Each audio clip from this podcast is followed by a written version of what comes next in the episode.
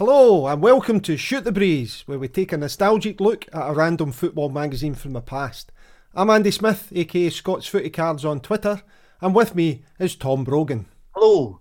In each episode, we'll invite a special guest to join us in trawling through the magazine and discuss anything contained within it. This could be anything from an article to a photograph to a competition to an advert. Basically, if it's in it, then we'll talk about it.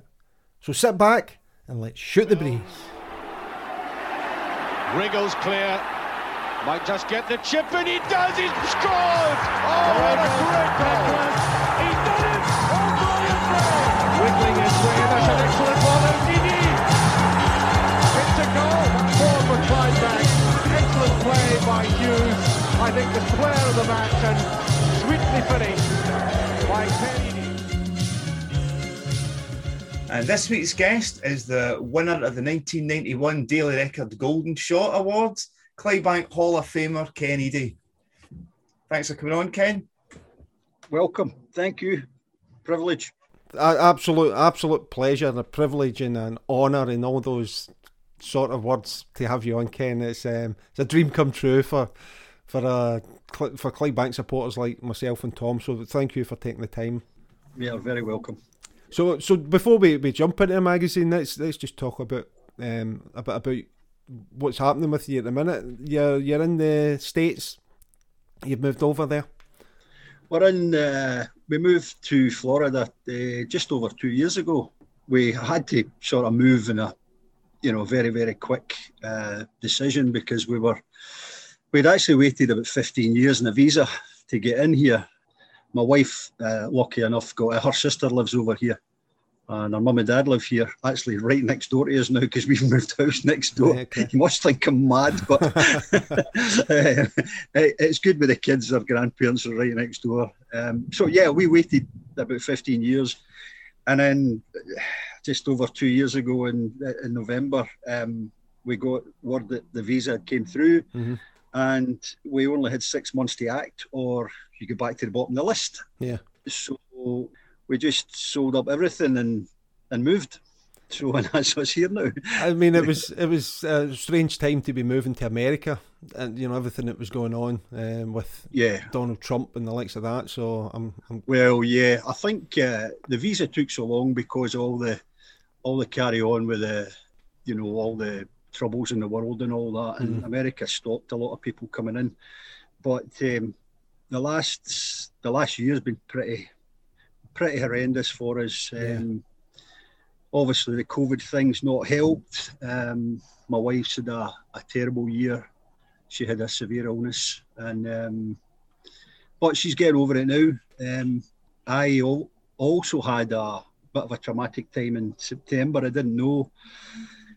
I just uh, was complaining about a sore leg um, for a while, and um, Sarah said, "Oh, you need to go to the doctor." I said, "Oh, you know, I thought it was just an old injury, old football one flaring up. I had a pain behind my knee, Right.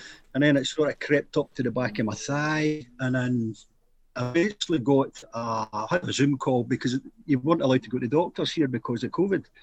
I had to do a Zoom call with a doctor, and she actually said, "Oh, you need to go and see a vascular surgeon." So uh, I went to see one, and he said, "I want you to go to ER first thing in the morning at six a.m."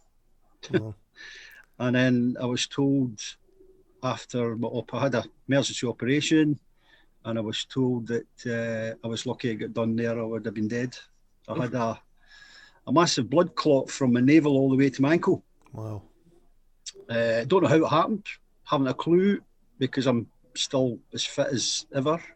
Don't know. Hmm. But they had to sort of make a few incisions in my leg. One, you know, one in my groin, one in the back of my knee, one in my ankle, and they used a I don't know what the technique was. It was like blasting it out, Yeah. and uh, managed to clear most of it. Um, so yeah, it was a bit a bit scary. Hmm. Um, but yeah, I'm okay now. Brilliant. So kids are well, the oldest one's still off. He's doing virtual schooling. Got the wee one back to nursery recently. So yeah, everything's a little bit better now. Uh, we both had were COVID jags, both of them. So I'm, I'm glad. I'm glad to see you're still calling them Jags because after Yeah, after, Jags, after yeah. 22 years down in England, I'm afraid I, I've started calling them Jabs. So I apologise to, yeah. to Scotland. So yeah, hopefully onwards and upwards. I Yeah. hear user off a lockdown now. Yeah. Well, some of it, some of it's been, um, you know, taken taken off. So uh, yeah, we're hoping to get back for a holiday, maybe in September, to Hmm. see everyone. So yeah, onwards and upwards. Brilliant. No, listen, I'm glad to, to hear that you're on the mend and and the, the, the wife's on the mend as well. That's that's great news on Yeah, that. So thanks. I'm, I'm guessing, you know, if if there's a place you want to recover from anything, it's probably in the beside the pool in the hot weather. Is that? Well, it's not the only reason, but one of the reasons I moved here because I just hated the weather. Yeah, Scotland. um, or, or Britain for that matter. Um, yeah, I mean, I don't think I've had a pair of long trousers on here in the last two and a bit years, which is pretty good. The climate's pretty good all year round. Yeah. You know, I'm sitting outside now and it's probably about 70 odd degrees. so it's, it's not bad. It's not bad. Excellent. Okay, so the the magazine we're, we're here to look through the, the Shoot magazine, and the one we've picked Uh-huh. is from the 11th of November 1978. So again, before we, we delve in, so you would have been about 17 at this point, 78, was that right? 78. Uh, I just why I would have been seven, 17. Yes, Yeah. born in 61. Yeah. So so what's your memories of magazines? Did you get Shoot or Match or Roy the Rovers, did. anything like that I had the shoot. I had the shoot every week. Yeah, used to get it. Um, read through it, and obviously wanted to be one of these guys that were in it Yeah. on the front on the front cover. So uh, yeah, no, I always I always got got the shoot every week. Yeah, or was it a month? No, it was It weekly, was wasn't weekly, yeah, yeah. it? Uh, It was weekly. Yeah, I got it every week. So when you you, you actually have appeared in it a f- quite a few times in terms of photographs and articles and stuff like that. Obviously, a bit later on, like say round about ninety and stuff with the with the Yeah, Scottish Cup. yeah. So, so you, you you did fulfil your dreaming in that really, and that's that's quite something Yeah. else, isn't it? Yeah, oh, it was a great magazine. Fantastic. Yeah. So, so the one we've, we've picked out is, uh, as I say, 11th November 1978. And we'll look as we do at the front cover. And this one has Gary Owen of Man City, and he's doing a bit of a Joe Jordan to me Yeah, as he goes up for a header. And by that, I mean his hands raised high. And Mm-hmm. he's gone up with Martin Peters of Norwich City. Uh, there's a couple of great kits on display. Man City with the Umbro Diamonds, all blue, Mm-hmm. and Norwich City with the yellow and green Admiral kit. Uh, it's 18 pence, and there is a feature in colour Southampton team group plus club spotlight. We'll have a look at that when we go inside. Mm-hmm. And there's a focus in colour on Tony Curry of Leeds United. So again, it's it's quite it's quite telling that the they're focusing. Excuse the, the the phrase, but they're focusing on things being in colour in the magazine, and you know I, I don't remember at this point there being a lot of black and white. But you know the fact that they're, they're actually making a big deal out. This is in colour. This is in colour. I guess just sort of says a bit about the time. Um, but they Yeah. also preview the Football League Cup round four and the Scottish League Cup quarter-finals. So do we want to say anything about the front cover? No, I don't don't think so. Mm, Doesn't doesn't doesn't um, capture you, does it not? The the, the referee with the comb over in the background, anything like that. There's some badge the referee's got on as well. I mean that that that's probably like a quarter of his his, his top is that badge. Yeah. Yeah, One that one that stands out for me is the the Norwich strip. That's the Admiral stuff, isn't it? Yeah, yeah, Yeah, I, re- I remember I used to follow um, my favourite English club at the time were Leeds United, and I'm Mm. pretty sure they was it Admiral they had, wasn't it? yeah, Yeah. yeah. Yeah, yeah, It'd be pretty much similar to that, except it'd be white and blue, Yeah. I guess, wouldn't it? The the colours, um, be all white, white shorts, but the, the the piping and stuff would people. yeah. Yeah, okay. Yellow, yellow piping. I think they had or something. Yeah, I know, and yeah, I think they might actually. Well, the Tony Currie one, um, the, the focus on has him in the Leeds United kit, so we'll, we'll take a good look at that later on. So we'll dive in into page two, and there's a so across these two pages, pages two and three, it's a news desk. So these are little snippets of stories and information and stuff, and I'm just going to pick out a couple. And if there's anything you want to um, pick out, let me know as well. So the first one I'm going to look at is about Terry Gennoe. So it says the transfer bargain of this season must be Southampton's £15,000 goalkeeper from Halifax Town, Terry Gennoe. And in only his fourth team appearance for the first team, he made a string of tremendous saves to foil Everton at Goodison. Watch out for the name. Now, as a wee spoiler, he did he played 36 league games for Southampton, but he'll be better remembered at Blackburn Rovers, where he spent 10 years between 81 and 91, and he made 289 league appearances, which is still a club record for a Blackburn keeper. Now, Brad Friedel left the club two games short of this total. That's that's a that's a gutting one, isn't it, to get that wow. far, that close yeah. to the. Uh, Terry Gennoe wasn't really a name that I recall, but he's obviously a stalwart at Blackburn Rovers, and I'm sure he's remembered fondly there. Is it some anybody recognise? I remember him? the name. I remember the name. Yeah, I don't think he's as many appearances as Big Golf, though, is he? Oh no, no, that's, that's he's into the thousands, surely. yeah. yeah. Um, so the next one I'm going to pick out is Factastic, and this is the question. They ask a question: Could a player play for both sides in the same match? So shoot, say it actually happened in a third division match in 1932. Jimmy Oakes was one of the Port Vale backs against Charlton Athletic. And shortly after half time, the match was abandoned due to fog and was replayed later in the season. By that time, Jimmy Oakes had been transferred to Charlton and played against his old club. I've never heard anything like that at all. That's probably that's got to be unique. That and I can't imagine yeah. there'd be any many cases of that. But yeah, as I say, fantastic. The next one, um, all seated. So this is about Greenock Morton. It says Greenock Morton may follow Aberdeen's example and make their ground all seated and covered. The present capacity at Cappielow is 18,000 Aberdeen are all seated and plans are in hand to make Pittodrie fully covered. So, Tom, go on, tell me. I, I can never get my head around the differences between Aberdeen and Kilbowie in terms of who was first for what.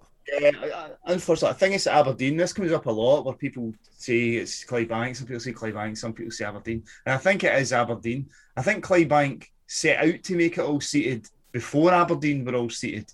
And I think Aberdeen put benches in to the beach end or something, and that made them all seated. And I think Kilbowie wasn't finished until January 1980 as an all as an all seated ground. So I, I I think it's Pittodrie, and it says here it's 78. Mm. Mm. Uh, so yeah. So uh, your memories of playing at at Greenock at uh, Cappielow, Ken? Um, I think at the, at the beginning, uh, I wasn't. You know, I I didn't I didn't actually play that well at Cappielow for some reason. It's always raining, always pouring down at, at, in in Greenock, and um, but I think later on, you know, into the the nineties, ninety one, uh, I started to score a few. Uh, I remember one first game of the season actually after I'd won the Golden Boot yeah. when we uh, beat Partick 7 1 the last game. So we scored seven. And then we went to Cappielow the first game the next season and won 7 1 as well. Yeah. Or was it was it 7 0? 7 1. 7 1, I think, yeah. 7 1, yeah. So, so I think I'd got four in the Partick game and I got a hat trick that day as well. I think a couple of them were penalties, but that in the early days, uh, it wasn't one of my happy happy hunting grounds. But a great atmosphere at Capel, I must say. Mm. Um, when Morton were playing well, when we were up there, I mean, you know, I used to support St Mirren, used to go to the derbies, and uh, you know, Andy Ritchie time and all that. I mean, they're a fantastic team, and the atmosphere was great at Capel. Yeah. But it's not really changed much, has it? No, no, it hasn't changed at all, really, no.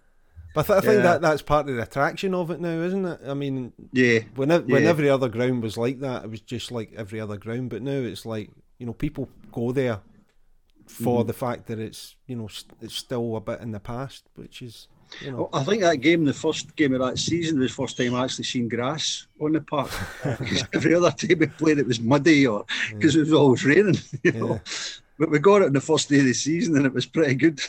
yeah, you, you were spoiling us at that, that sort of period of time. Um, we just thought every game was going to be a seven-one victory, you know. And yeah, yeah, let us down.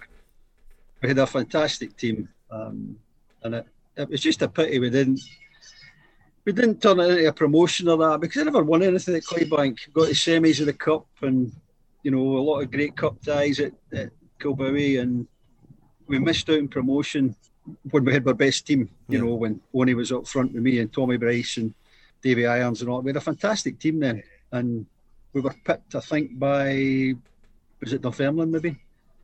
Uh, I think St Johnstone Dunfermline had went up, and we missed out. So I think that was the closest they came to ever getting a promotion. Yeah, and, and a lot of those guys obviously went on to play well with other with other sides, like Yeah. Owen Coyle and uh, Yeah. Tommy Bryce, and they all had, they all had good careers. All went on to have good Yeah. careers. So, Yeah. so what? What? But you said I, I saw recently that there was a a chance for for you to move to Hibs, but that sort of that, that sort of fell It through was for. for- It was funny. I mean, I'll, I'll tell you the story, but you probably read it. It was on Facebook a couple of days ago. Yeah. They had a picture of um, uh, Jim Gray and the guy Duff, the chairman and the chief executive. And I was at uh, Falkirk at the time, and I was I was in dispute with them because David Clark obviously fell out with me.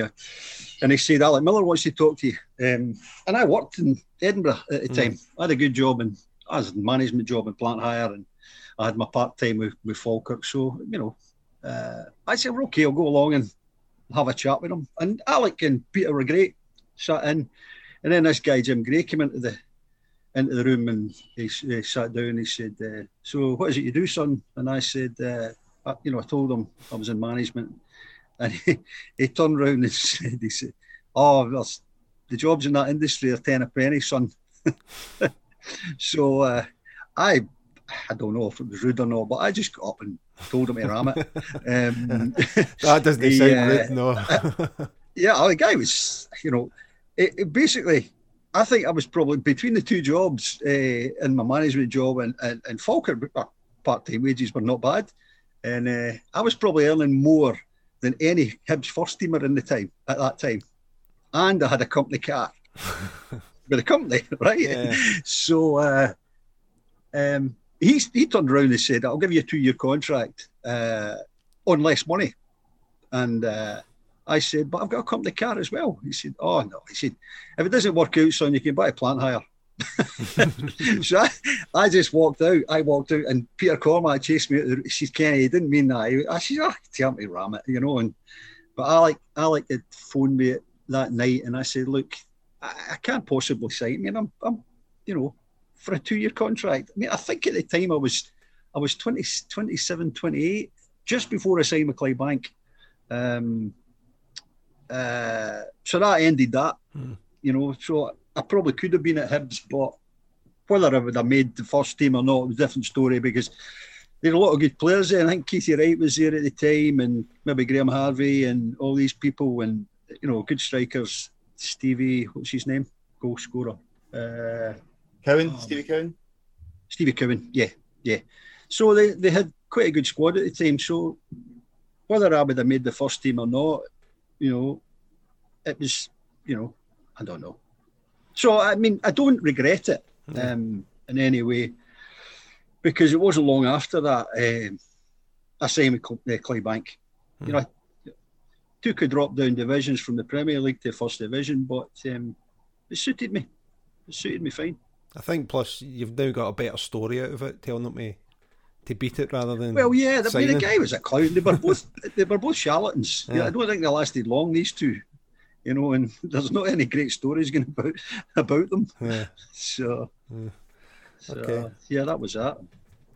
Okay, so on to the page page three or page four, sorry, um, goal lines. So this is um, readers' letters, and I'm I'm picking one out here, and the the heading on it is drivel, and it's from Mrs. Helen Newman from Crewe, and she writes, "I'm writing to complain about the drivel written by Frank Worthington in his Focus.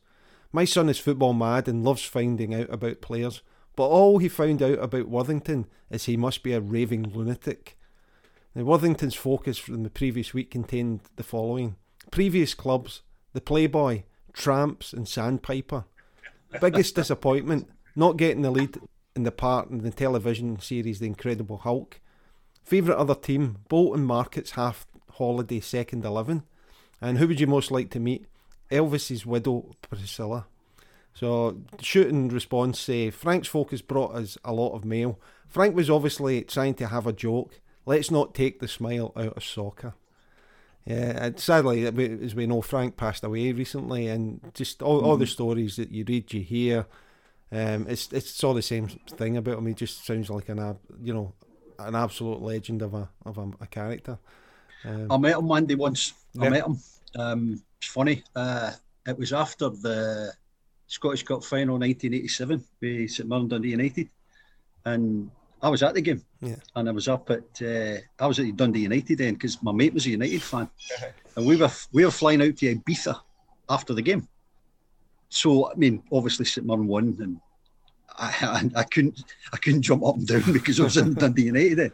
Anyway, it goes back to um, I used to work in a bar in Paisley behind Love Street called the Cottage Arms. So I takes Harry into the bar. he was raging. It was full of some funds, right? so uh, we had a couple of pints in there, and I said, right, he said, "Oh, this is enough. Look, let's get to the airport." So we goes along to Glasgow Airport, gets to check-in desk. Flight's delayed. All right, we'll go over to the the old uh, Excelsior Hotel across the road. We'll have a pint in there. Uh, it's before your time. I thought it's a Hilton now, isn't it? Yeah. Well, it was Excelsior. So we goes in there for a pint, sitting having a pint, and who comes in? The St Mirren squad with a cup. this is a true story, an absolutely true story. right. So my mate Harry was raging. Anyway, gets over to Ibiza. I think it was the second night. Goes to a bar, just sitting there having a few beers. There's Frank Worthington in the in the squad. They were on a pre-season break, right? I think he was manager. Was he manager at Tranmere Rovers? I think it was Tranmere Rovers. He was manager at one time. Anyway, he was there with the whole squad, and they were there for an absolute major piss up. And, and it was really funny, you know. I was chatting away him for ages, but he didn't know me from Adam. Yeah, you know, if I'd have said my name was Kenny, he said, "Who the hell are you?" You know. But they were a great bunch of lads, and he was fantastic. He was there with his open neck shirt on and his gold medallion and all, and just just what Frank Worthington was all about. Yeah, yeah. And uh, that was my memory. Met him, had a couple of beers, not with him, but in his in his sort of company. You know, it's good. So brilliant. Yeah, it was a nice wee story. God rest him. Yeah, there was um, we, we, who was it we spoke about this with recently, Tom. David Priest. Oh, David Priest. So we, there was an article, and it showed you a photograph of him on his sofa with his with his girlfriend or his wife at that point. and in the background was a photograph of him. You know, sort of. I, I think I, I think he was topless on the either he was topless on the sofa or he was topless in the photograph. I can't remember which, but it was just like that's brilliant. That's brilliant. As you say, medallion yeah. as well. And I think actually yeah. there's um, there's an article, there's an advert in here for medallions later on. So that's maybe being part of the yeah. the whole Frank was, Worthington culture at the time. It was basically George the second to George Best, wasn't he? Yeah. Did you get the answer, Tom?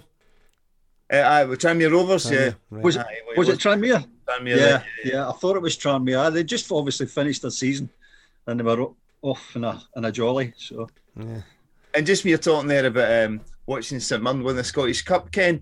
Obviously, yeah. it was you that, it was you that knocked him out the next season. Well, yeah, uh, at Love Street, beat yep. them three 0 That's right. And um, play by debut.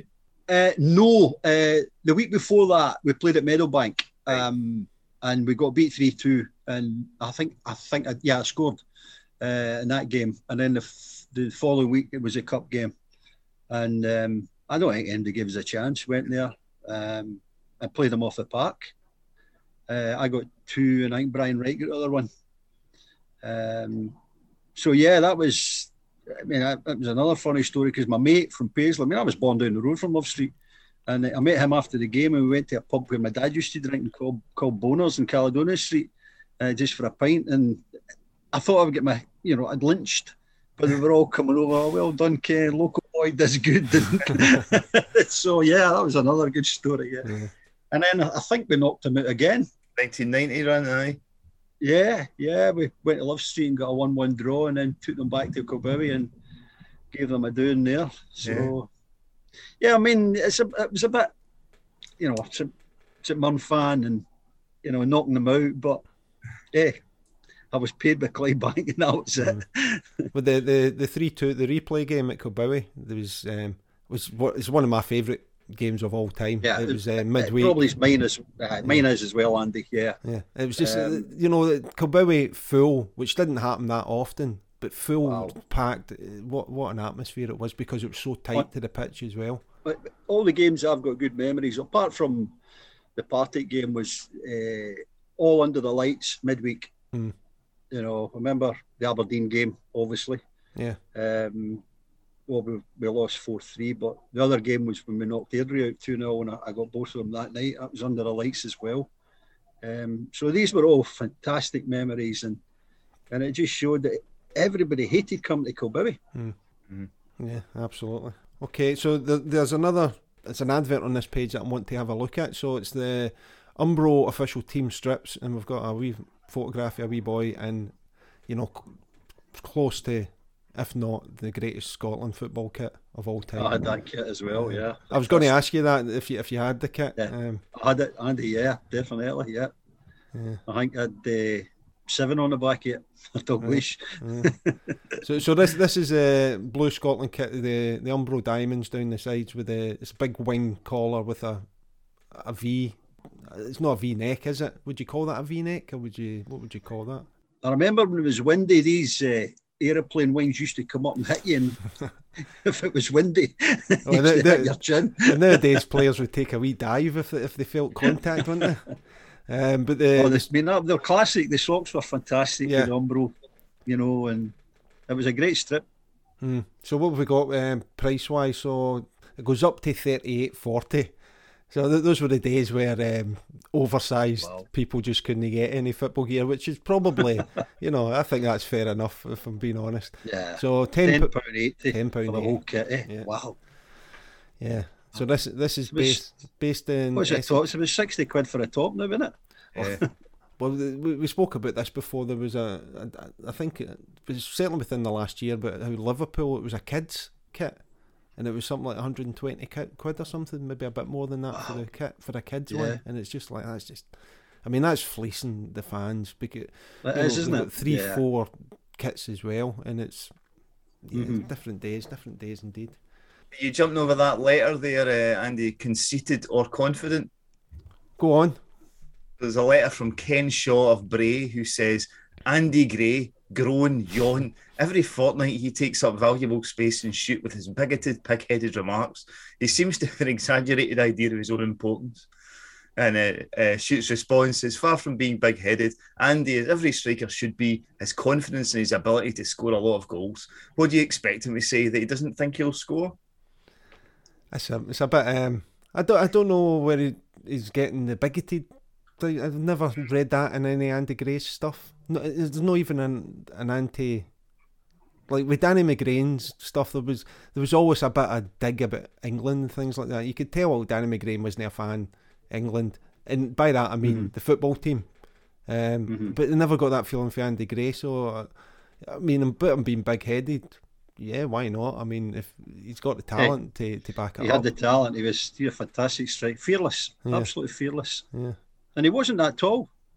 No, I You know, would have been about five, five, eight, nine or something, was he? Maybe no, maybe longer. the same as me, maybe five ten or something like that. But I tell you what, he could jump. Hmm. He was a fantastic, brave as hell in the box. You know, Yeah. that's what that's what strikers should be. You Yeah. know, it's, I watched him a lot, especially in his Everton days. That's when he was probably at the top of his game. Yeah. Well, I've I've Um, just finished reading his book, and in his book, it, he doesn't he, he doesn't say that he was blessed with talent, best blessed with ability, but you know, it Mhm. was the work rate he did, the the strength Yep. he did, and you know the way that he, he just played the game. So Yeah, yeah, Ken, Ken Shaw. That's why I never spoke about it, Tom, because Aye. it gets me angry. That's why. Ken Shaw, I'm coming after you. Um, is there is there anything else that I've missed on that? Uh, I don't think so. I just thought that was uh, interesting. No, it certainly is. I'll, I'll be looking for Ken Shaw on um, Twitter, and I'll be, I'll be doing my piece of my mind. well, there's an interesting bit there, but they're, saying there's a letter there about Southampton have set aside a section of the Dell for families. Uh, another example of one of the many good things Lawrie McMenemy has done for soccer. It would be a good idea if other clubs followed suit, as it enables parents to go to games with their children without the worry of being caught up in terrorist violence. Yeah, I thought that was interesting. That's just a, a family section, and obviously, not a lot of clubs had a family section, devoted family sections. Yeah, yeah. I mean, it's it's definitely. I mean, things like that, and obviously the the all seater state. It's it's changed football, isn't it, for the for the better? Most, you know, mm-hmm. mainly for the better. I mean, we we we, we hark back to you know not being able to stand and things like that, and how, but I'd I'd still rather have all seated stadiums without the violence that accompanied the game back in this sort of period.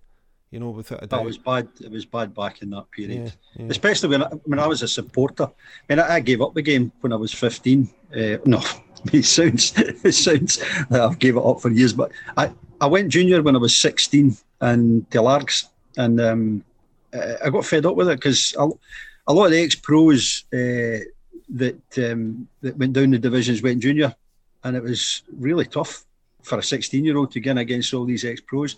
And I got the, the crap kicked out of me every week, and, and then I just got fed up with it. Um, and that's when I went to follow St Mirren, and I went to all these games. Like I remember one at Clydebank went on Christmas last ever game on Christmas Day, I believe. Uh, it was a two-two draw, and the violence was incredible. There was no segregation. Yeah. And there was bottles flying back and forward, and I think it was about ten thousand at the game. Um, and I always remember that game. But other games that I went to as well, I went to a game at Love Street. Um, it was Dundee United against St Mirren in the Scottish Cup, and it was snowing. Again, no segregation. My, I went with my uncle. He got hit with a bottle. He got hit with a flying bottle, and it was like, wow, this this just went on every week yeah. at games. I went to another game and I seen a young boy getting a dart thrown at him. But you're right, you know, it, those days were were pretty lethal. And, and and then when it came to, I'm not decrying the old firm, but it was it was torture when you went. I went to a couple of these games and it was like, wow, bottles raining down on your own fans. Yeah, you know, you might not remember that, Andy, but in the seventies, you know, I stood at uh, the Copland Road end at Ibrox. I went to a game with one of my friends, Celtic game, and I think Celtic scored, and all the bottles came down for the Rangers end, you know, onto their own fans, you know, at the Copland Road yeah. end. You're like, wow, you know, it's just, it's madness, absolute madness. So, yeah, I mean, things have changed for the better. Yeah, I, I, th- I think, you know, enough time has passed, and, you know, hopefully the the attitude of fans has changed that we can start thinking about the safe standing a bit more. I think that that's yeah. a possible option. Um, mm-hmm. But you know, as, as great as it is seeing, uh, you know, a big wave of you know, if somebody scores a goal and you see the the, the terracing behind the, the wave of fans coming and it looks fantastic, you know. But mm-hmm. how frightening it must be to be in amongst that. And you yeah, know, when they were swaying forward yeah. and back yeah. and it had these metal, these metal stanchions. You, you got behind one of them, you were crushed. Yeah, yeah. You know, and it was, it was pretty nerve wracking at taste because you've seen, you know, the whole. Remember the Kop Yeah. When Liverpool scored, it was back and forward. You know, mm. it must have been pretty frightening. I, I still, I still um, liking the. So we we spoke briefly, and I'm sure we'll speak more about it. The the Thistle game, the seven one game. I still liking that fourth goal you scored when it was like a mini Mexican wave. People running down over the benches to get to the front. And let's face it, those benches could be a bit dangerous when they were when they were wet. Yeah, yeah, yeah. they were slippy, weren't they? yeah, yeah t- taking a few dunts on that. Okay. Yeah. I was it was after that Christmas uh, Day game that uh, Jack Steedman installed the fence uh, to separate in the middle. The yeah. so, so, that there was segregation uh, from, yes. the next, from the next season. They put that in. Oh, w- was it? Was it right after that? Aye, match, it was, was because it? of that. It's because of that. Basically, because of that game. uh, the, the start of the following season, they put that they put that fence in. Mm-hmm. It's it's a, it's a it was a crazy day and time to have a game anyway because you know all the, all the, the husbands and stuff are, had a few swallows as soon as they've, they've woken up and they've been drinking all day and their missus has probably chucked them out of the house and says right come on you get out from under my feet and off they go. You come back for your dinner. yeah, and off they go to the football, and it's just like yeah. it's a recipe for for disaster. That so. Uh, no. But was that Tom? Was that one the last game played on Christmas Day? Yeah, it was. Uh, so there was was it Albion Rovers, East Stirling or somebody. There was another game that day, but they kicked off at eleven in the morning. Hmm. to basically get people home for Christmas dinner. But our game kicked off at, at three o'clock. And so that was the last Christmas Day game in, in Scotland. Mm. So, Yeah. so we may have not been the, the, the first all seated stadium in Scotland, but we stopped Christmas Day football. Get in. This is result. Okay, moving on a couple of pages. It's we're at talking about Bill Shankly. So it says what Bill Shankly misses most, and it's being totally involved. So let's have a look at this. So Shankly's arrival on Merseyside on the 1st of December 1959 with his unquenchable zest and genius for inspiring players is what drove Liverpool on to triumph after triumph. In a move that astonished the football world, the famous Scot retired to hand over the reins to Bob Paisley soon after Liverpool had secured the FA Cup win with a 3 0 win over Newcastle United in 1974. And Bill says, But I'm still committed to the game in other ways, in many aspects and in different forms. For example, my advice may be sought in connection with a particular player or a certain situation. So football is part of my life. Of course, this is not the same as giving 100% of yourself to management, and it is in this sense of being in the thick of things I find hard to replace. And Shankly keeps fit with regular training sessions in a field near his home. He gave his views on rivals Everton, saying, Everton so far this season have proved themselves to be a strong side, one that is hard to beat, but something more is needed, though possibly an improvement in the attack before the team achieves all round balance. On Liverpool, he says, they are well placed to win the championship again, and at Anfield, this is what is expected of the first team. Action and movement is what they have to provide in their game. On bringing players into Liverpool, he says, Ian St John and Ron Yeats are the best buys I ever made. Consider what I paid for them. 37500 for Ian and 30000 for Ron, and then take into account the service they provided for the club, and it's easy to see they were first class bargains. He keeps a keen eye on how his country is shaping up in international football and is optimistic about their future. He says the Scotland squad taken to Argentina was the strongest ever. They almost had too many men to choose from. There's plenty of talent available with Archie Gemmill, in my opinion, a terrific driving force in midfield. But in recent years, I've been disappointed in England, who have failed to come up to expectations. They have the men to build a successful side if the right players are chosen and channeled in the right direction. There's a few things to pick out there. Um, one is, you know, is he is an absolute. You know, we, we do use the, the word legend quite freely, but Bill Shankly is an absolute legend. Um, but I love the fact, you know, it says that he keeps himself fit with regular training sessions in a field near his home. It's just the the picture of that just being a like a field with cows or something in it, and he's he's running about chasing them or something like that. That it's a great image in my head anyway. But then you know he's, he's quite forthright about Everton, you know, and, and and we've noticed this a few times. Well, more than a few times in the articles back this sort of period, and you know, quite a quite a long period where okay, he's not in the game anymore, but quite often there's players who are giving honest opinions on fellow professionals and things like that, which you, you just wouldn't get nowadays, you know, it, it, because they're, they're media trained, they're, they don't want to rock the boat and things. So it's it's refreshing to hear.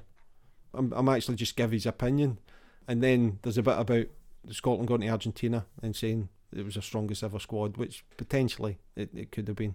You know, it is a case of, and it, uh, you know, the fact that he says um, maybe we just had too much talent to choose from is, is it certainly is food for thought that you know maybe Ally Ally MacLeod was if if there was a smaller pool which they focus on maybe maybe we'd have picked made some better decisions in, in players I don't know so any any comments on Bill Shankly any of that well, he's a legend, isn't he? Total, total legend. Uh, and then everything that followed him, you know, obviously uh, Paisley and uh, who was next? Um, Joe Fagan. Joe Fagan, yeah, Joe Fagan, and it's just been going on ever since. I mean, Liverpool are a fantastic club, and I, am glad that um, uh, they're back to well, obviously win the league last year. Not had a great season this year, but I think they're back to where they should be. Yeah, yeah, certainly a great club, but you know, like so many, I think it does good for clubs to occasionally have a bit of pain, to have a wee bit of sort of realism about the fact that you know you can't have success year after year after year, um, and it's you know they just need to be, which I think that they had that period where they hadn't won the league for so long, and I think it sort of did ground them a bit. So when, mm-hmm. when they do win it, you can you can feel um, a bit more happy for them. You know what I mean by that? It's like if, if teams. well, yeah, I mean, I, I, remember when Blackburn won it. You know, I used to love watching Shearer and Sutton mm. and all these people, and it was a breath of fresh air. Blackburn winning the league, and then obviously Leicester done it a few years ago, and so I mean, I, I do like the underdog, yeah. um, but it's difficult for them to sustain it all the time yeah. because obviously money's the huge driver. And just reading all that crap about this European League recently, it's just, you know, I'm I'm I'm delighted it's not going ahead. Um, I don't know if you were going to talk about that, but that's that's just it's all been instigated by. Um, I think it's all been instigated by far too many players getting paid far too much money, and clubs now, obviously the COVID thing. Gate receipts are not a massive part of all these European clubs' income, but it certainly helps. Mm. And you know, when you think of all these players are getting paid like over six figures a week, yeah. sometimes twice, three times that, you know, good luck to you. You signed them. So this is their way of just trying to generate money to to balance the books, mm. and it ain't going to happen. So I often think, you know, the amount of money that's in the game. If and listen, if, if somebody's going to offer you 400, 500,000 pound a week, you're not going to say no. That's too much, are you? I agree with you. But um, you. you just think what good that money could do if spent better than that. You know, talking about grassroots, mm-hmm. especially. You know, mm-hmm. community and things. You know, because this is what's made the clubs from the start. You know, big clubs, mm-hmm. huge clubs have been made that way because of the supporters in the past. That that's the only reason that they're, they're now where they are. Well, where they are now is pro- probably some of them are because money's come in. But I just think mm-hmm that all that money that is in the game and then goes straight out of the game, and it's just so sad. It's so sad. But you're right about the. Oh. I'm quite happy to talk about that Super League. Um, yeah, yeah. I, I, I just I've said I said years ago, maybe ten years ago, when Sky were pumping all this money into the English Premier League, I said if Sky hit problems, the English Premier League will collapse. It'll totally collapse. I mean, to give clubs, I mean, this is like five, six years ago, to give clubs 50 million for getting relegated. I mean, that just, to me, it's not right. So you get 50 million for being uh, a failure. so to help you bounce back up again, shouldn't work like that. I mean, there's far too much money getting paid by by these television companies, and they're actually going to. If that European League had went ahead, they would have fleeced you even more for it hmm. Well, I said about that that I, I honestly could quite confidently say if that went ahead, I would not have watched a single game of it. And it wouldn't Me have been, it wouldn't yeah. have even been as a protest thing. It's just simply mm-hmm. because even now, um, my interest in Champions League and Premiership and all that is is waning pretty quickly. Simply mm-hmm. because. Because there's too much money in it. Because I I think it's it's it's too samey. You know, same teams all the time, and Mm-hmm. This this Super League would, would just take that to another level, and it's like, nah, mm-hmm. I wouldn't be interested. It, it would be like having, um, and no disrespect to something like um, gymnastics or something on the telly. I just, you know, I wouldn't mm-hmm. have any interest in watching it, and that's what the Super League would be me. Something like that. Yeah. yeah. I mean, I think what what most people are saying.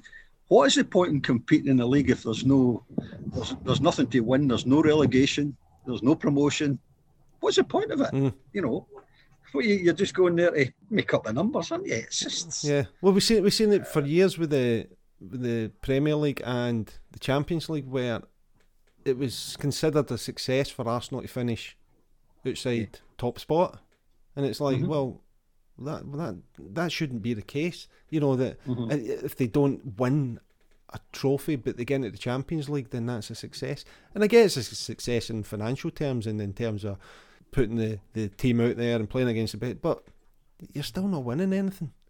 And as you you've said, no. it's like your your regret was no winning anything, no you know having something from Clydebank, and that's that's what mm-hmm. surely drives you in the game. Of course, it is. Yeah, the, I think the the Champions League again, it's all down to money, but it's been a bit devalued. They say it's the Champions. It's not the Champions League. Yeah. You know, you've got four clubs for England. There's got you've got four clubs for Italy. Four clubs. I mean, it's like what, finishing uh, fourth, you're not champions of the league, you know. And then you've got other other countries where uh, obviously Scotland, the Rangers, Celtic win the league, they don't automatically. They've got three games to qualify to get into the Champions League. Yeah. You know, when somebody like Brescia or uh, Sassuolo from Italy can qualify being fourth, you know, it's like I think it's totally devalued. Yeah. Back to the, but again, it's difficult when you look at other other nations, other countries. If if they win the league, they're not going to go that far in the Champions League. But it, to me, it should be the champions of each country Yeah. get to the champions. Yeah, the do- Champions League. And do you know my thoughts on it? Is if it's not, just change the name. I would live. Yeah. I'd, I'd be fine. I'd be like, right, okay. Mhm. And it's, it's Winners League, yeah. Or you know the Yeah. European Super League. Let's call it that Yeah. because that's that's what it something is. like that. Yeah, Yeah, but Yeah. it's just the fact that they're calling it the Champions League, and it's like that. That's what annoys me more, more than anything else. Just change the name, and then I'll I'll, I'll not be as upset. It was like way back at the, the beginning of the magazine um, when Saturday comes called it the Champions and, and their Rich Mates League because that's basically what, basically what they, were, what they were doing. And I- I've been saying for a long time the Champions League has just been like an invitational. It's like one of the pre-season tournaments you see with Arsenal and Melbourne Knights and Paris Saint Germain, and that's what Yeah. this European Super League just just was. It's just an invitational, and and Mhm. it, it's, it's kind of in a way where you look back to something like the home internationals, and the home internationals kind of ended because like England and Scotland didn't want to play Northern Ireland and Wales. They wanted to play Brazil and Argentina. They wanted to generate bigger friendlies with bigger income, Mhm. and that's kind of what this has become. Big teams are they're fed up. They don't want to play Olympiacos, Sparta Prague. They just want to Yeah. keep playing Real Madrid, Barcelona. They want to play Yeah. the, the, elite Yeah. clubs all the time, and this is this is what it's been. But but like you were saying, Ken, I mean, I think for some reason this has been a massive line in the sand for people. But I wonder why when Ajax and Celtic like could win like five European Cups between them had to had to go into a qualifier because yeah, winning the Rain Yeah. League wasn't enough to get them into that to get them into Won it. Yeah, five times between them. you're right, Tom. Yeah, and the other thing as well is um, if you finish third in your group in the Champions League, you, you go into the UEFA Cup. Yeah, You're like, I know. what's? I mean, you're rewarding failure again. Yep. You know, and Yeah. what are all these other? What are all of these all these other clubs through the league stage in the Europa League thinking when all of a sudden, you know, uh, say Juventus don't qualify, they finish third. All of a sudden, they drop into Eu- Europa League. They've no chance. Yeah. so again, it's it's it's rewarding failure for Yeah. anybody that doesn't make the top two in the group stage in the Champions League to go into the Europa League. I think that's just mad. I know because again, because the Europa League, you've got a tournament where the finalists are two teams who weren't in that tournament this, when the season started. Uh, Absolutely, yeah, they make- that's they what I meant. Yeah, yeah. I know. I, I, I don't. I don't like it I, either. Where you get that sort of a sort of. I think You know, did Seville Seville win it twice in a row, but they were in the Champions League yeah, yeah, originally. yeah. It's not real. What you said, Tom, about you know being an invitation. That that's what it should be. I think if they want to go down that route, then why not just automatically let, let all the champions in, and then the playoffs are the invitees. So all Yeah. your you know third place, whatever, all these they have to they have to you know earn the place. Earn in it. They Yeah, need to earn And it. Yeah. But it's just that because they don't want to end up playing Shamrock Rovers and Shamrock Rovers and Valletta, Malta, and you know, like I Yeah. say, the champions of Greece. You know what I mean? While Yeah. Inter Milan and you know uh, Juventus are sitting in the sidelines because AC Milan Mm-hmm. won the Italian league. You know, Yeah, well, if, if, I- if I see another Bayern Munich versus PSG or Real Madrid versus Chelsea game, I'll be like, ah, that's me, man. I'm done. You know, it's like, What's, But- but- oh, there's one on tonight, isn't there? Is yeah, it it's PSG? Real, Real Madrid, Chelsea. Was it Real Madrid Chelsea? Yeah, And which who's years going by would be a, a massive game you'd be excited about, but now you're like, Hmm. Yeah. And the other one's PSG Man City, isn't it? yeah, Yeah, but yeah, be, before I blow, I can't wait for this, you know. And but I mean, I'm I'm lucky. I don't get it here. I don't watch it. Hmm. we can get I get the English Premier League here, but um, I very rarely, very rarely watch an English Premier game. Obviously, because of the COVID thing, there's no fun, no atmosphere. Yeah, yeah, yeah. But I mean, I, I've just just watched here all four Scottish Cup quarterfinals that, that were on the telly this weekend were all cracking games. I don't know. Oh, really? St St Mirren got to another got to another Scottish Cup semi final. I don't know if you Mhm. watched that game last night, and it was terrific. Hmm. Th- Each after extra time, put five four penalties. I was like, What I, was the score? What I know St Mirren got through. Who were they playing yesterday? uh, Kilmarnock. What was the score, Tom? It was it was two each after ninety minutes. Then Oh, was it? each team got a penalty kick in extra time. So uh, well, St Mirren scored a late equaliser in 90 minutes, and then they got a late equaliser in 120 minutes, and then they won 5 4 in penalties. Wow. I was crying game in like, Hibs, Yeah. uh, Motherwell went to penalty kicks, two each. Uh, Rangers one went to penalties. uh, Rangers went to penalties, which was, which was exciting as well. All, all four Yeah. Scottish Cup quarterfinals were really Oh, exciting. here's here's hoping St Mirren United final up for me. a rerun of '87. yeah, Make, make sure you get in the right end this time, Ken. I know. Yeah. Do you know what, what we're talking about? Um, what one thing that bugs me, and I've mentioned it a few times, is seeding in competitions. I'm I'm so anti seeding as well uh, because it's it's just it's about favouring the big teams, and it's like just. I think that there's something in this magazine where um, I think Celtic Rangers are in the first round of the, the cup, and there's other teams come in later, and it's like that just doesn't happen these days. I just think cup competitions don't seed, just put it in a hat, draw them, Yeah. and it's a lucky. And if you get the two biggest teams playing the first round, so be it. That's Yeah. yeah. Eh, never had it years and years ago, did they? It was just got on with it. And you always, as a Mirren fan, I always sat and just, oh, I hope we get, I hope we get Rangers at home or Celtic at home or hmm. whatever, you know. And it was, oh, East Stirling away. but then you know you've got a chance to get to the next round. So Yeah. it's like, yeah, you're right. Remember the old League Cup? You used to do Yeah. it in sections. You used Just to do gonna group section. You know. just going to say that that that was always that was always exciting when you would get that. You'd be- You know, Celtic would be in a group with East Fife or whatever. Uh, Mhm. but but again, Celtic and Rangers want to play big pre-season friendlies against you know Arsenal and Paris Saint Germain or whatever. I know. they, they don't want to be in, in a League Cup section with St Johnstone and you know Alloa. Yeah. Yeah. right. So so I think we've sorted it out. So we're changing. The, let's not change the name. It let's make it invitees have to play off to get into the the Champions League with all the champions, and let's get away with seeding. So uh, we, Yeah. we, we sorted that. I, I mean, I'm happy to write a letter to FIFA and tell them that's what's happening. Right. Okay. Okay. I was going to put your name to it. I'll, I'll send mine to Jim Farry and Ernie Walker. Oh, they are they still there? I, ho- I hope not. I hope not. Um, right, let's move on to page 10. So, we're going to have a look at this soccer films advert. It says relive great moments of soccer on your 8mm projector. The world's biggest range of home movie FA and League Cup finals, World Cup, European Championships, and international games. So, you send 40 pence for a brochure and full range. Some of the ones um, mentioned is the 1977 Scotland 2 England 1. There was a World Cup 1978. Um, both above show photos of the actual boxes they come in. Uh, it also includes the 1967 Scotland 3 England 2 game on 400 foot reel. Some of the Scottish finals mentioned Rangers 3 Hearts 1 from 76, Rangers 3 Celtic 2, and Celtic 6 Hibs 1 from 1972. And there's also the European Cup final from 67 and 200 foot or 400 foot reels. So that you can actually buy projectors here as well. It says a silent movie projector offer for £19.50 shows up to 200 foot reels. It shows Wow. black and white and silent colour films. And there's a 400 foot real silent projector for £29.50.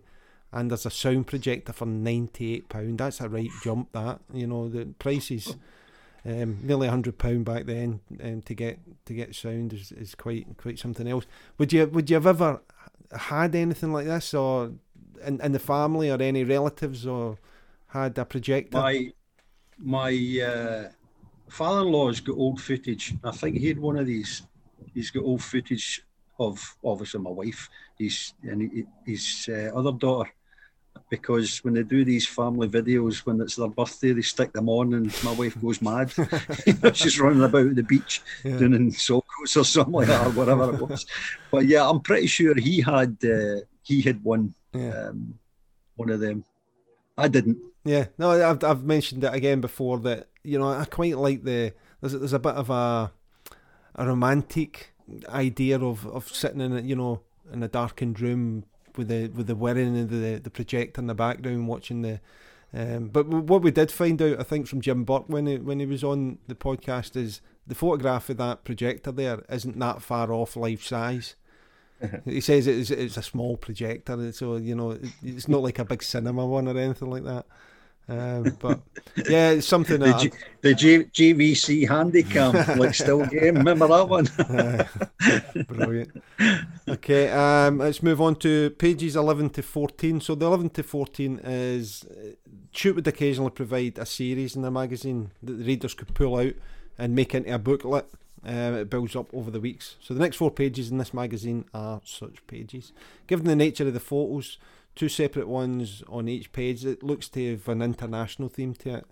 Um, so the pages get folded in half and put together. And the ones that are shown is there's managers of the past from England, and it's a brief run through of England managers from Walter Winterbottom through to current manager Ron Greenwood, Paul Futcher of England and Man City, and the other ones are Trevor Francis of England and Birmingham, Malcolm Page, Wales and Birmingham City, and we've got Martin O'Neill, uh, Northern Ireland and Nottingham Forest. And Martin's picture fighting off Dave Watson of England, and we've also got Tom Forsyth. So each photo page is also has a small profile of the player, along with some facts such as age, height, weight, birthplace, previous club, etc.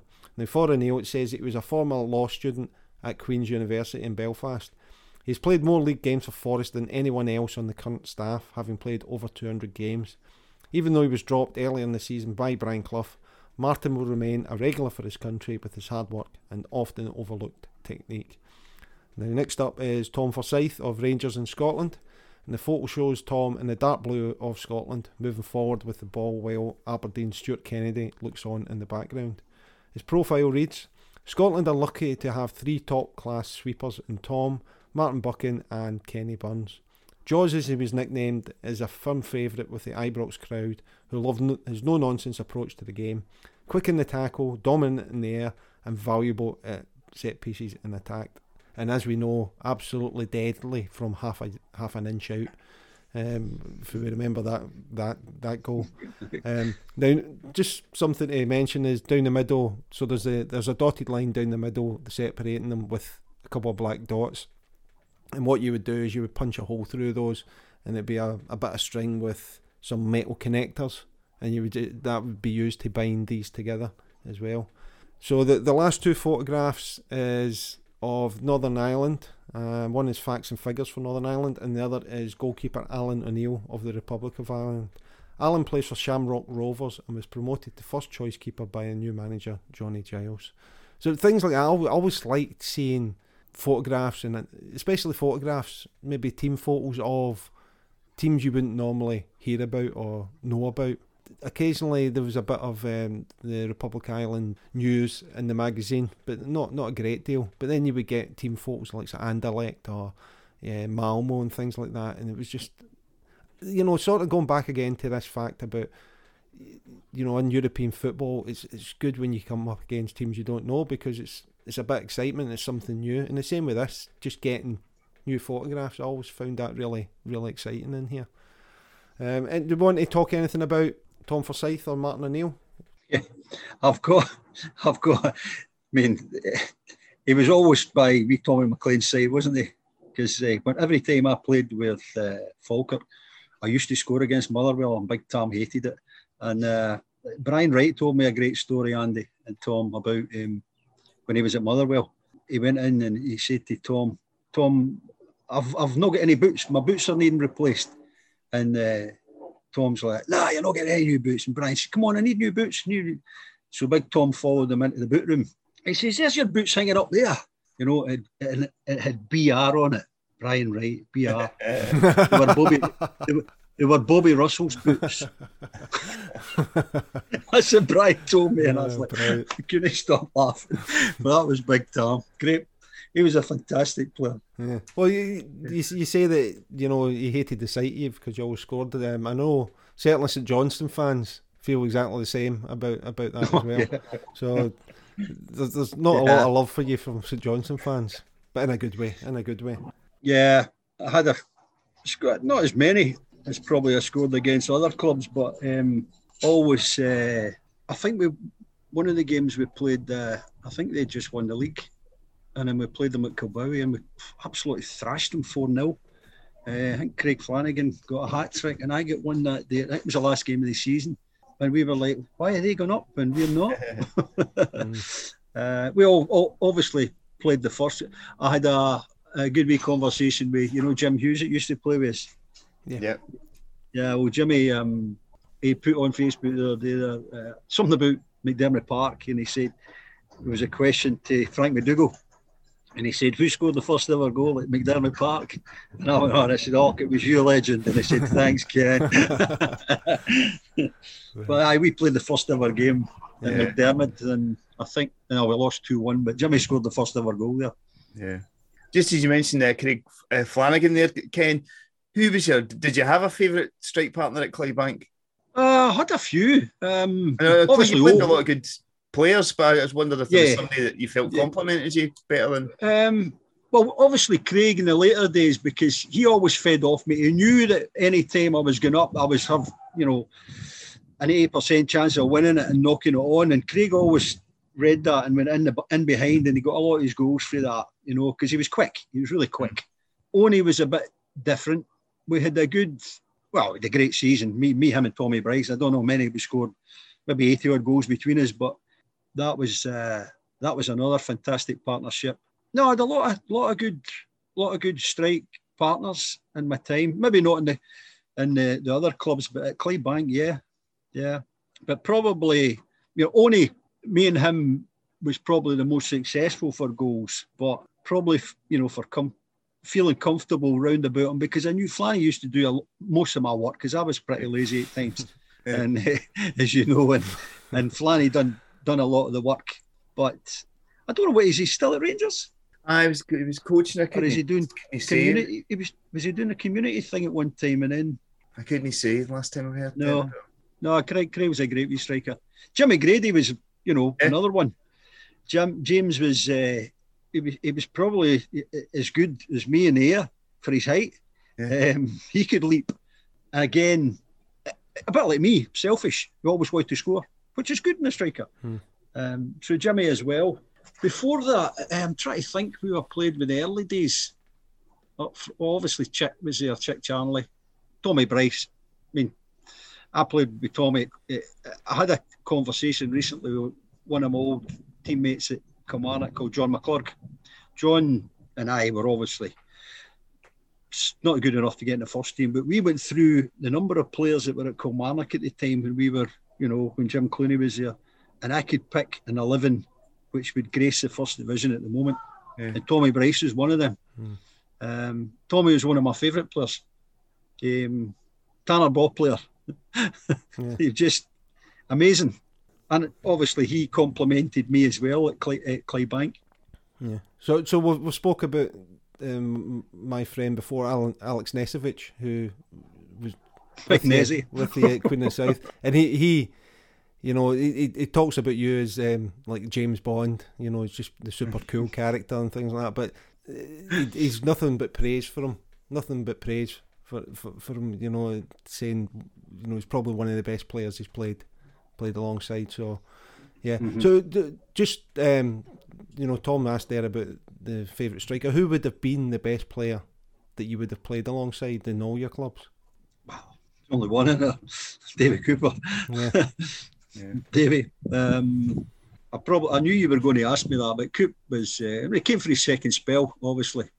Um, it was just everybody just loved him. You know, and Yeah. you could never get the ball off him at training, you know, with that left peg of his. And, but obviously, best player I've ever played with, without a doubt. Yeah. And did, did he really lift the, the team when he when he came in? Were you all excited Oh, about for- joining? Yeah, oh, absolutely. It was the same when Terry Butcher came in. You know, Big Terry came in for Yeah, a few games when when Jack was uh, we were short of centre halves and Jack was scouring about to try and get. I think Sweeney was injured, Tom Curry was injured, all these big centre halves, and, and then he announced at training one thought, "Oh, here's here's my new centre half," and Big Terry walks into the dressing room, and the first thing he said to me actually was, "Oh." You're the reason I've got to wear a gum shield, didn't you, Mr. Eadie? I remember, honestly, I remember, I think I played with Falkirk at the time, we went to Ibrox in the League Cup. And I was playing up front, and uh, one of my flailing elbows is, is normal. And I think I, I broke or cracked one of his teeth, and Big Terry wore a gum shield after that. But, you know, all due respect to him, he came in and the guys were like, "Oh, Messiah," you know. And I remember him. I don't know if it was his first game, but we went to Dunfermline, and we got beat. I, I, I played all right, I think, and I think I scored, but we got beat, and he came in after the dressing room, and um, I think Brian Wright was the manager at the time, but he let Terry do the talking. And he stood up and he ripped into all this because a lot of these young boys were full time at the time. And uh, he ripped into all these young lads because, you know, they hadn't got their finger out their backside. And he said, You look at that boy Eadie there, look at him, he's bloody worked all his life, played part time football, and he's given more than any use. And I was sitting there, and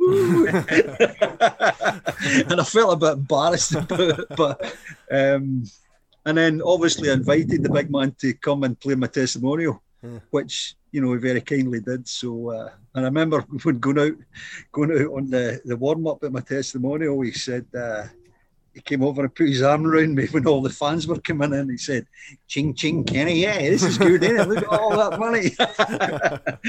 Right. so that was big tell, yeah. So yeah, I mean, obviously played with him, but but Davy Davy was probably the, my uh, my top pick. Yeah. Would you just to uh, turn that a wee bit more uh, morbid, uh, Ken? How how was it after after he passed away? You sort of pick pick yourselves up and start playing again. How difficult was it? It was very difficult. I remember a conversation we had on the Tuesday night at training because I was assistant coach at the time, and Coop was one of the coaches, and Brian was obviously head coach. And we used to train uh, out in the Red Blaes at the back of Kilbowie. Yeah. And uh, Coop had taken the second team out onto the main park, onto the track, to give them a bit of running. First team were on the Red Blaes. We were doing some two touch stuff as we did out the back. That's how we were so good because it was all all about the ball. So after Coop had run the reserves ragged, they obviously came to join us. And then we played a few games of two touch. And I said to Coop, standing at the wall at the back of Kilbowie, I said, You joining in? He went, No, I'm not up for it.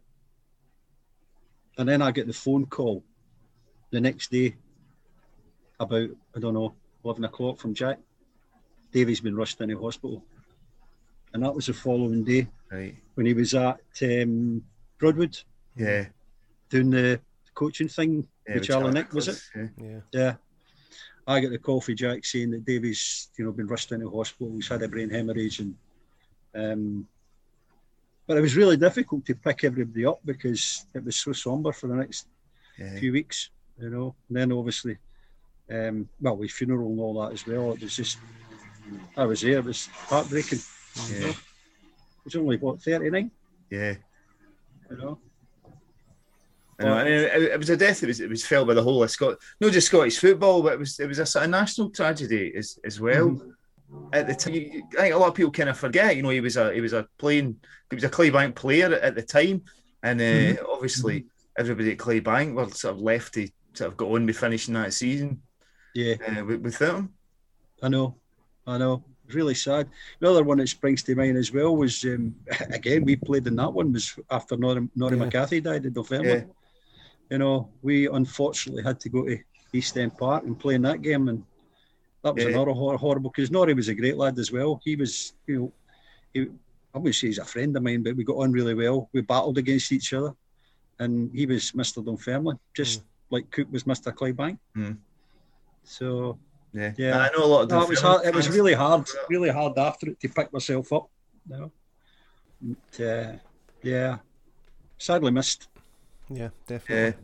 Yeah, definitely. ah, it still is. and He's still well remembered, obviously, by Clydebank, Mhm. uh, Clydebank Yeah. fans.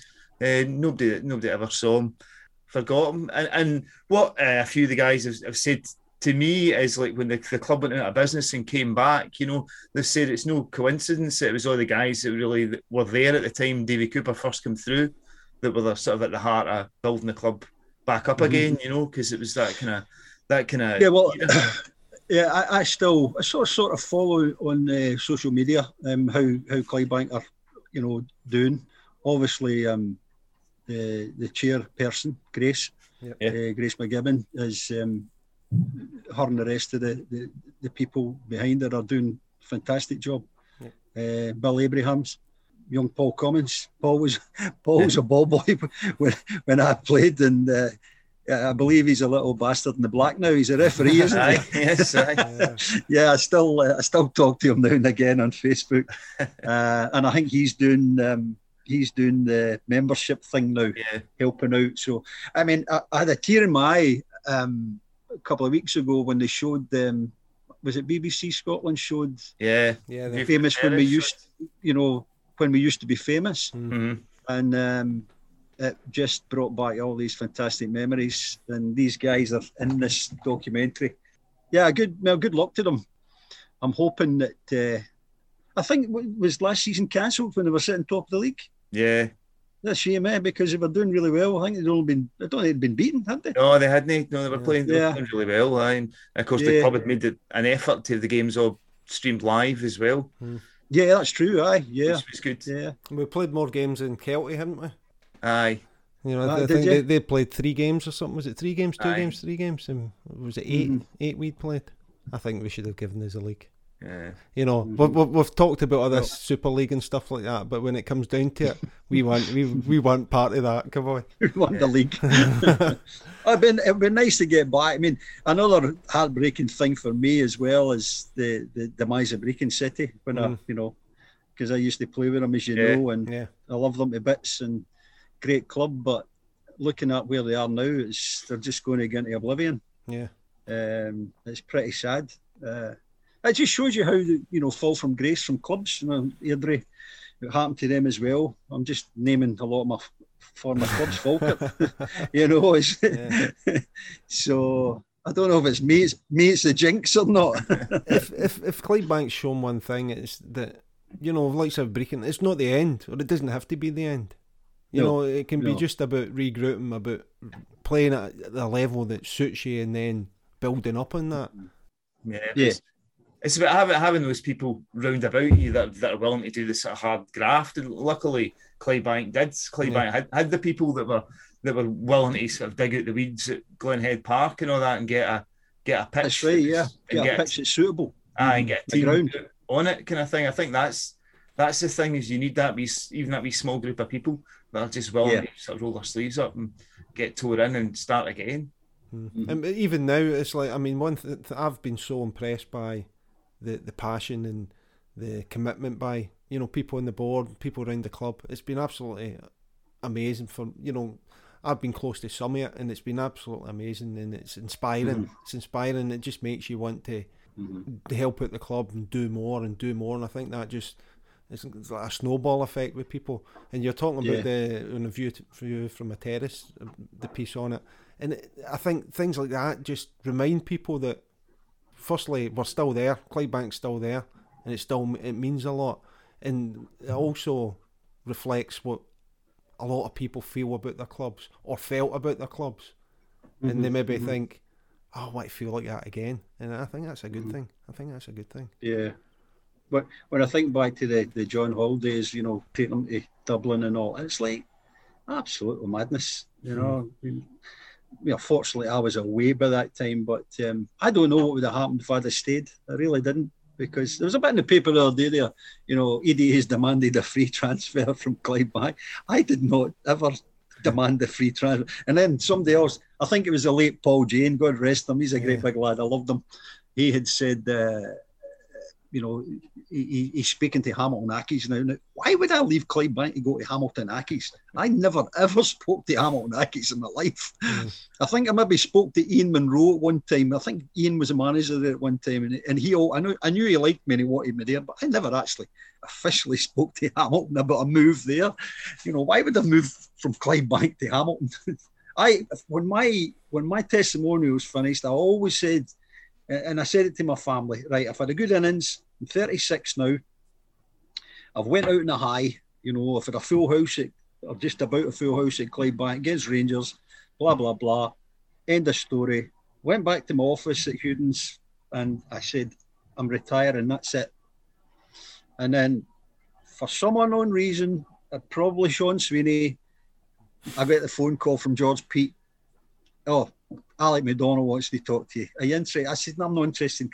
Come on, come on. There's another year in you. And they wanted to get to the playoffs. I don't know if I told you a story before. I, I don't. It's, it's a wee bit long. Well, I'll, I'll try and cut it short. So anyway, I met Alex. I went with Doddy down in Motherwell. He's got his training gear on. Went to an Italian restaurant, had a bite of pasta. He said, uh, "Right, come on, I want you. We're trying to get up this year, back to the Premier League. Uh, your goals will get us there." I'm like, right, well, what's the deal? Right, I wasn't that interested, but I said, what's the deal? Oh, I don't talk money. George Peat will phone you tomorrow. So gets the phone back my office, gets a phone call, George Peat. Ken, George Peat here. Hi, George, how you doing? I, I believe you've agreed to come for a year. And I'm like, all right, okay. All right, what's the deal? And what's you wanting? you never ask anybody that. right. So I named a figure and he was, ooh, because Sweeney had given me the tip, the, he tipped me the wink because yeah. they just sold Broomfield, they'd loads of money. You know, Sweeney had got money, Harvard got money. you know, it's like, right, okay. So I named a figure. I'm not going to tell you what the figure was. I named a figure and he went, oh, you're hard to deal with. And I said, and you're paying the tax because I'm not paying the tax on it. Hummed and hawed. Right, okay. So that was that. Signed for a year. Played about, I don't know, from the start, maybe 12 games, sitting on the bench a lot of the time because they were full time. Alec had just said to me, keep yourself fit. I trained with Livingston a few times with Big Leishman when he was there, kept myself fit, and then come along on a Saturday, maybe on the bench, maybe start me. And I think I scored about 11 goals. And uh, so we come to, we get to the playoff. We get to the playoffs. Two legged playoff against Hibs. So the first leg's at Easter Road. This is to get to the Premier League. Hmm. So wee Doddy comes in and names the 14. I'm not even in the 14. I'm like, what have I done? So the boys are like, why, why, why you? Anyway, forget it. He was up in the stand, watched it. Got beat one nothing. So the second leg was on the Tuesday night at Broadwood. So we're sitting in the dressing room. I'm, they're all going like, I say, need a goal, big man. You, you'll be in the night. You'll be in the night. So sitting there, still knowing the 14.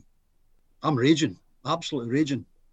So we Alex says to me, come here, I need to talk to you. Who's doing to the office? He says, Kenny, I can't play you. I'm like, why? Because uh, somebody effed up your registration. I was like, what do you mean? He said, George Peat signed you for a year, but it didn't include the playoffs. there you go. And he was one of the main men in the SFA. Yeah. So I couldn't play. So we went out and I think we went 2 1 up. Uh, Stevie Cooper scored, and then we got a penalty, I think. And then I think, who's the manager? Was it was it Duff was the manager at Hibs at the time? He brought Darren Jackson on. Darren scored a hat trick, and that was us gone out. So I, I couldn't play. And I actually, I don't even think I told the boys. I, I told the lads I was sitting up in the stand with, yeah. you know, the guys that didn't get picked. And I was so mad because he wanted me to get them to the hopefully try and help them to get to the playoffs. But we reached the playoffs and I couldn't play in any of the games. That just oh, unbelievable. So so then I left. My contract was up. Retire again. Guess a phone call Rowan Alexander from Queen of the South. Hey, come on, you've got another two year in you, and then the rest is there. Stayed there for two years, yeah. and then I got booed with the Clydebank supporters. I remember that when we played against them. I was like, really? Tom, were you amongst those? It wouldn't even us. It wouldn't have been me and Andy. No, no, uh, probably you. I'd, I'd, I'd, have been, I'd have been sorting them out. There's no doubt about that. so that's the every story, anyway. so, what, what about your, your time at Queen of the South? How, how did you find that? Was it was it enjoyable? Were you? It was it was fantastic. It was fantastic because I went down there and Rowan. I'd, I'd known Rowan throughout the years, great striker, a bit like myself, good in the air, always scored goals. Went down and him and Mark Shanks, he was his assistant, went down, and it was all looked so professional when they were doing the training sessions. Not nothing that I had, no disrespect to the other clubs I was with, but everything was sort of set up. You know, technology was starting to come in. We, we had we had actually uh, cardboard cardboard cutouts for free kicks to try and bend them round. Never had anything like that, you know, and everything was like eh, geared towards training. Great, great gear for training. Yeah. You know, other clubs you used to go in and just grab what you could, you know. But this was uh, this was like a step up. And Rowan says, uh, "Yeah, you know, y- your goals will get us hopefully up there and get promoted or whatever it was." And we started off okay. Um, scored a few goals. Flanny was there uh, with me and uh, Stevie Mallan, and we got to the we got to the um, what do they call that cup? Challenge Cup Challenge final Cup. against Falkirk. At, final was at Fir Park. Unfortunately, we lost.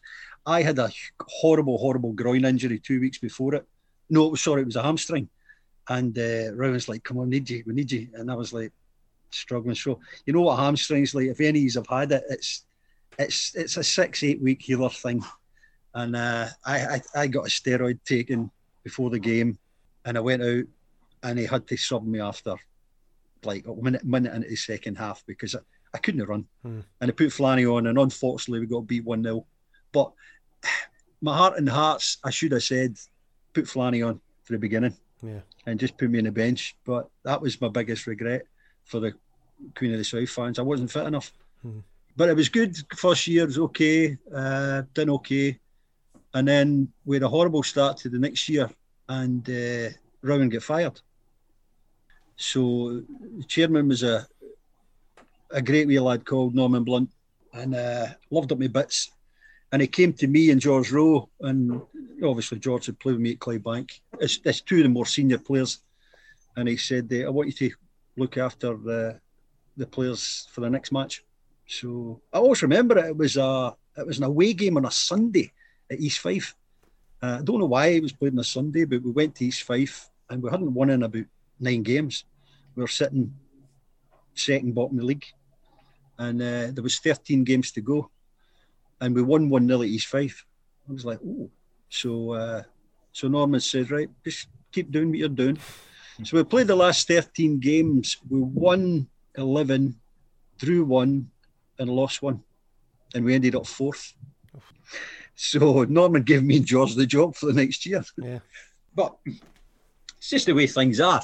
We um, we must have been doing things right because uh, we brought players in that weren't even in the first division, uh, first the first team. Like Jamie McAllister was in the reserves. Um, David Lilley was in the reserves. Brought them in, put David Lilley right back, Jamie at left back, and then I bought Harv for Raith Rovers, Paul Harvey. Mm. Paid him, he was on good wages, but he wasn't getting a game at Raith. So I said, he's the man to, to light us up. So we, we had Harv, and then we had Big Derek Townsley, and we lost the four of them. Aberdeen paid a hundred grand for each of Lilley and Jamie. Uh, Motherwell stole Harv. Remember Bill, Billy Davies phoning me at the office. I want Harv. I want Harv. I'll give you twenty grand. I said, "I'm shite. I want three times as much as that. The wages I've paid them. Anyway, we've got more than that. And then Big David, uh, Big Townsley got snapped up with Hibs. We raked in over three hundred grand for Queen of the South. Yeah. But we lost half a team, and then we started to struggle, and then we narrowly uh, avoided relegation because of Hamilton's stupidity. They turned up, didn't take part in the game, and got docked something like 12 points that season.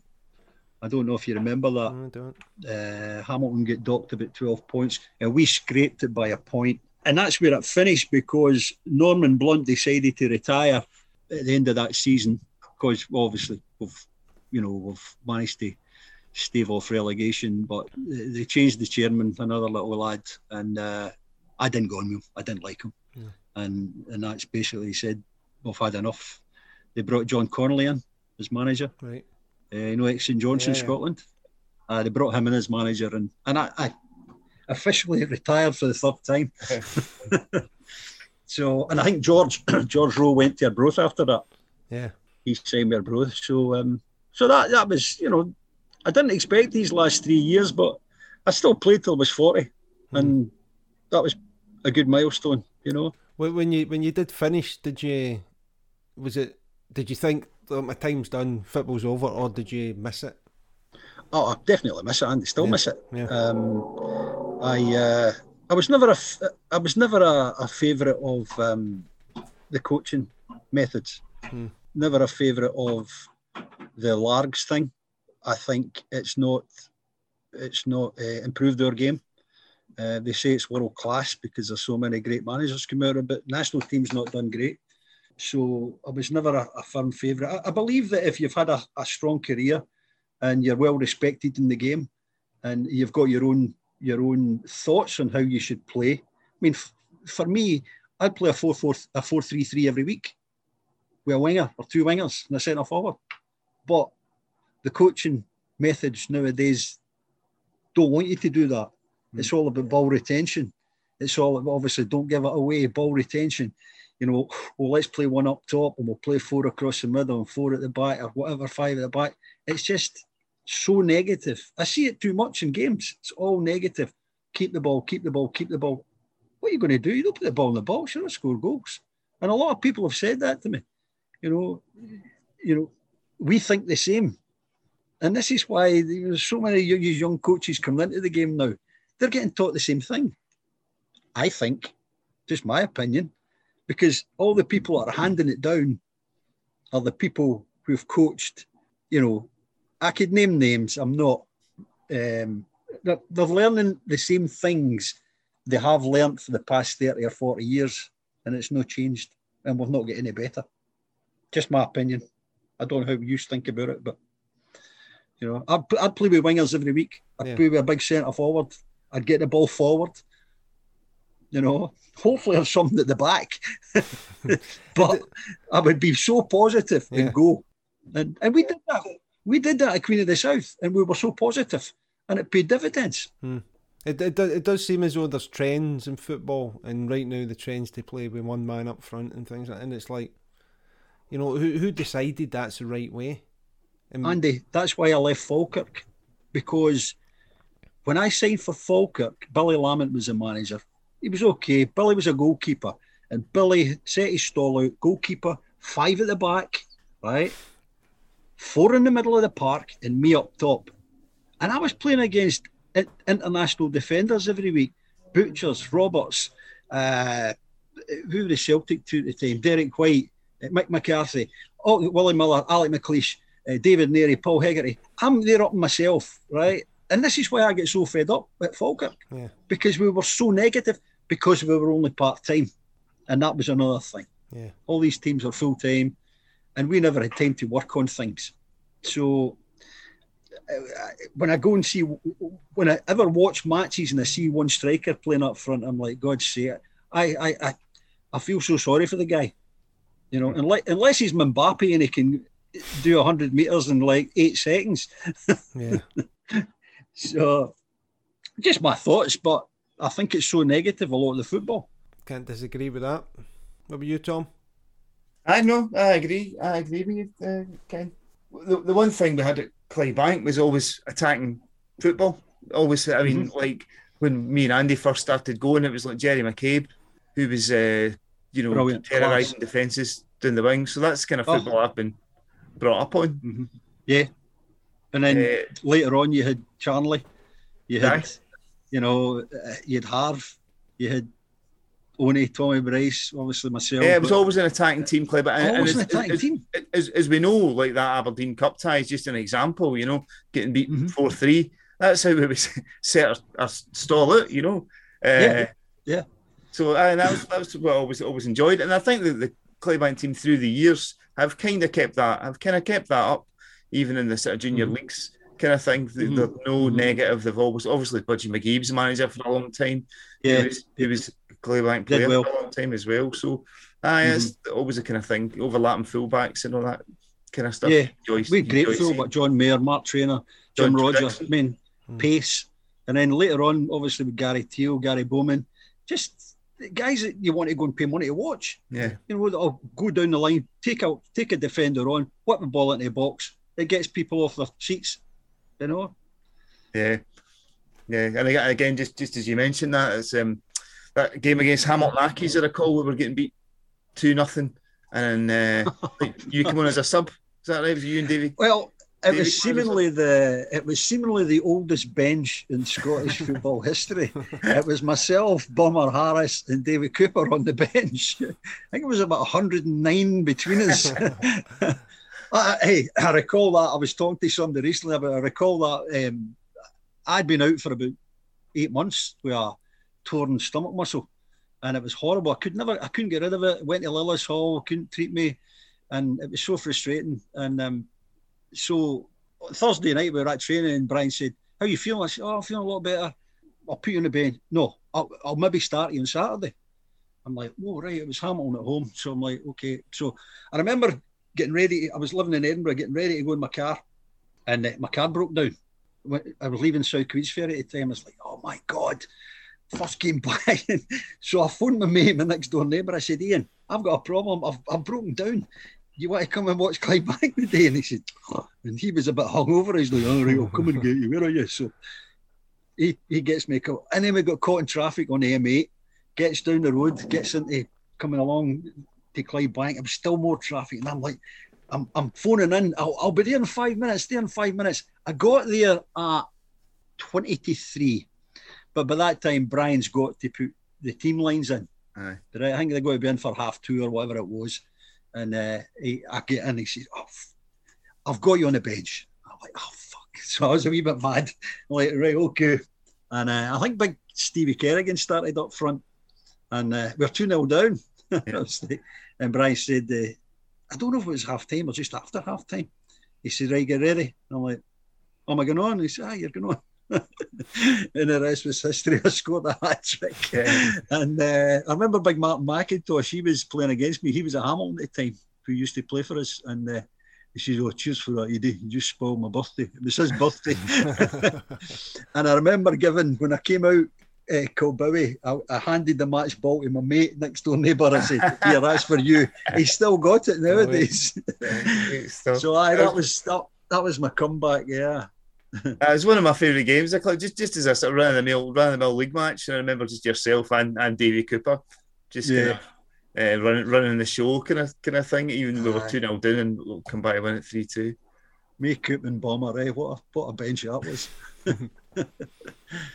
Because I'd have been about what thirty five. Coop was about thirty eight. And Bomber was I were just over 100, I think, 104, 105 between us. Good times. Okay, so just popping back at the magazine here, and the next one I'm going to look at, we, we spoke about it when we were talking about Frank Worthington. So there's this football medallion offer. So I'll just have a, a quick. So here we go. It says buy one or collect the set, and it's a bronze medallion for all the English First Division clubs. It's one and a half inches in diameter with the name and badge on the front and illustrations of cups won and honours on the back. So it's £1.99 for each medallion, and it's £1 extra if you want a detachable chain with it as well. And wow. you can buy the full set in a presentation case for £38.75, but that's a £5 saving if you bought all the medals individually. The advert is illustrated with a smiling polo neck gentleman wearing the medallion, and it gives you a good si- good idea of the size of that thing. Uh, it's not small and unobtrusive, is it? Um, you can also purchase a medallion in solid silver in a presentation box for just, and I'm highlighting the word just here, seventeen pound fifty. Um, just. Were, were, you ever ever a medallion or a a, no. a, necklace or a chain man, Ken? I had a chain, yeah. I had a chain when I was at Brechin. Flem used to lie, used to call me medallion man. to, I had a, but you know how everybody, oh, Charlie Nicholas started that, I think. He had a big gold rope right? Aye. But I couldn't afford the gold one. I had a silver one. It was it was silver. It wasn't none of that cheap rubbish that rots your neck. But I had a silver one and I wore it everywhere. And Flem used to say, "Oh, there's medallion man coming again." You know, my boss Ian Fleming. Uh, yeah, so I had one of them. Mm. Getting back to these collection things, I, the first thing I ever collected was uh, they used to see before your time, Andy. Um, oh, maybe you as well, Tom used to sell them in Esso garages, mm. the Esso coins of footballers. I think it's either teams or or players. I think I've done to... this before, but give me a minute. Andy's got them. Andy's got them somewhere. Has he got? Has he got a set? Has he? uh, a few of the other guests that we've had on have, have said that that that's what they would. That's what they, they would do with their dad or whatever was filling up with petrol. They'd be getting that. I think it was. Uh, yeah, it was. I think it was a coin. It was either a, it was a football team. I think Tom, right. not individuals. Might, might be wrong. I don't know, but I, I, remember collecting them. And then the other ones were later on was the panini stickers. I remember yeah, them. Yeah. yeah. I think I was in them with a moustache. and you might have that as well. Uh, yeah, you used to you used to push them in, Andy. Is that yes? that's teams. Is it teams? Yeah. Wow. Wow. So still one one of them Is it- one of them's just fallen out actually. That's a, so I'll show you that up. Who is it? Let me see. West Ham. Is it metal? Well, it's it's it certainly looks metal, but it's really thin Right. and Right. it's, uh, it's Yeah. probably along the same idea as the the panini stickers that you used to get. Yeah. Um, but And uh, they're just they're just teams, aren't they? They're not players. They're teams. yeah, just teams. Uh, There's also Yeah. you can get. They used to do coins and stuff as well. Yeah, I remember the coins I as think well. they were World yeah. Cup ones. Um, you used, used to get the England teams and things like that. But yeah, it's. Um, I mean, this this wasn't something that I would have collected at the time because, I mean, my family never had a car, so we wouldn't have went to a garage anyway. But this is something Mhm. I've picked up since. Um, but How much you is that worth? What just now? Um, what what what you want to buy it for? Ne- ne- never, as, as you say, never ask. Never ask how much do you I want. know. I, I asked was somebody posted on there's a guy on Facebook called Bone Jimmy. I think it is. You know Jimmy Bone, he used to Yeah, play yeah. St Mirren. And he posted on one of my heroes at St Mirren was Dougie Somner, Right. right? He's a centre forward. And he posted on this photograph of Dougie Somner's St Mirren shirt, the number nine in the back. And I, I thought it was Jimmy Bone. And I know Jimmy, and I posted, Jimmy, how much you want for that? And he went, You need to make me an offer. And then I knew it wasn't Jimmy Bone. I think he's just an alias. He's called Yeah. Bone Jimmy or something like that. Yeah. But I didn't make him an offer. He'd be wanting thousands for it, probably. So the- on, on this, the, the the thing about this advert that sort of takes me a wee bit is it's they're not cheap, but it looks a sort of cheap advert. You know, they It could have at least um, pushed out and got a proper photograph. You never trust a drawing advert, do you? Anything that's drawn, no. I always think, right, what's dodgy. going on here? Aye, it's never going to look like that. Okay, um, let's see what we got next. So moving on to pages sixteen and seventeen. So this is this is about goal scorers. So Oh, God. uh, it says, "Can anyone hit the thirty league goal target this season?" So I know where this is going to end up, but let's have a wee read through this. Um, Bob Latchford broke the thirty goal barrier last season to clinch a ten thousand pound prize. The first time since 1971 to 72, a player in the top two divisions had done it. The Daily Express Wow. started offering the £10,000 prize in season 75 76. And then in 75 76, it was Derek Hales of Charlton, went close with 28 with one game to go, but they got beat 4 0. 76 to 77, Mickey Walsh of Blackpool led with 26, and 77 to 78 is when Bob Latchford broke the barrier. Now, Shoot asks, who are the challengers this season? Latchford started on fire, scoring goals in the League Cup, but the league was slow, though he's now getting back into his best form. Frank Worthington at Bolton is also mentioned. Favourite must be Liverpool's Kenny Dalglish. One drop point out of 22 in the first 11 league games spells trouble for the other clubs. Dalglish is leading the way in the club scoring charts, but also Graeme Souness is finding the net as well at the club. A short candidate is John Ryan, who netted 15 goals for Norwich last season, and Ted MacDougall never fails to get a decent haul of goals, and Southampton would love to see him hit the target. It mentions uh, if Andy Gray of Aston Villa can steer clear of injury, he too could be in the running. The biggest challenge for the prize could come from the second division, where Bryan Pop Robson and David Cross of West Ham have both scored hat tricks already this season. Um, Peter Rando of Bristol Rovers was impressive last season. So, as a spoiler, the first division top scorer would be Frank Worthington at Bolton, and he scored 24 goals. And second division was Pop Robson or Bryan Robson at West Ham United, and 24 goals as well. So it wasn't actually won that season. But I mean, we just look at that fight. Ten thousand pound back in 75, 76. But that would easily buy you a house and more. Wow. Back then. Yeah. It's it's a lot, lot of money, and it's it seems to be not just for the top division either. It could come from a lower division, which you would think, you know, you think ten thousand at the the top division, five thousand at the second division, or whatever that. But you know, they opened it right up, which you know, again, for me, that's like that's great. That's along the lines of just saying get rid of seeding and things like that. It's like whoever scores thirty goals first wins it. So did you? Did you win the ten thousand pound Daily Express, or was it maybe something a bit? It was might it might have been a tenth of that. So what? So what we talking? was- Season nineteen ninety one was it? uh, May 99 19, 11th of May 99? 1991, I think it was, wasn't it? Yeah, yeah. I think the twenty something anniversary is coming up soon. I keep getting reminded. Um, I got uh, I got a thousand quid, and um, I got uh, twelve bottles of Moët Chandon, which I don't even like. I think I gave half it away, gave most of it away, and it's, and I got the trophy for a year, obviously. But uh, no, I think it was the first time it had been won in five years Yeah. because nobody. I think it was four or five years because nobody got to thirty, Hmm. and I, I, I remember I always looked at the scoring charts all through my career, and I always always wanted to be up there in the top two or three, and and getting into the last game, me and Gordon Dalziel from Raith were both sitting on twenty six, and uh, I was like, "Ok- okay, I'm I'm not going to I'm not going to hit the thirty, but just try and get Scotland's top goal scorer, whatever, right? It'd be a nice wee claim to fame. So I think we went uh, we went one 0 up, and then it was one one at half time, and it was horrible. I hadn't kicked my backside, and uh, I, I remember we were going out to uh, Magaluf Hmm.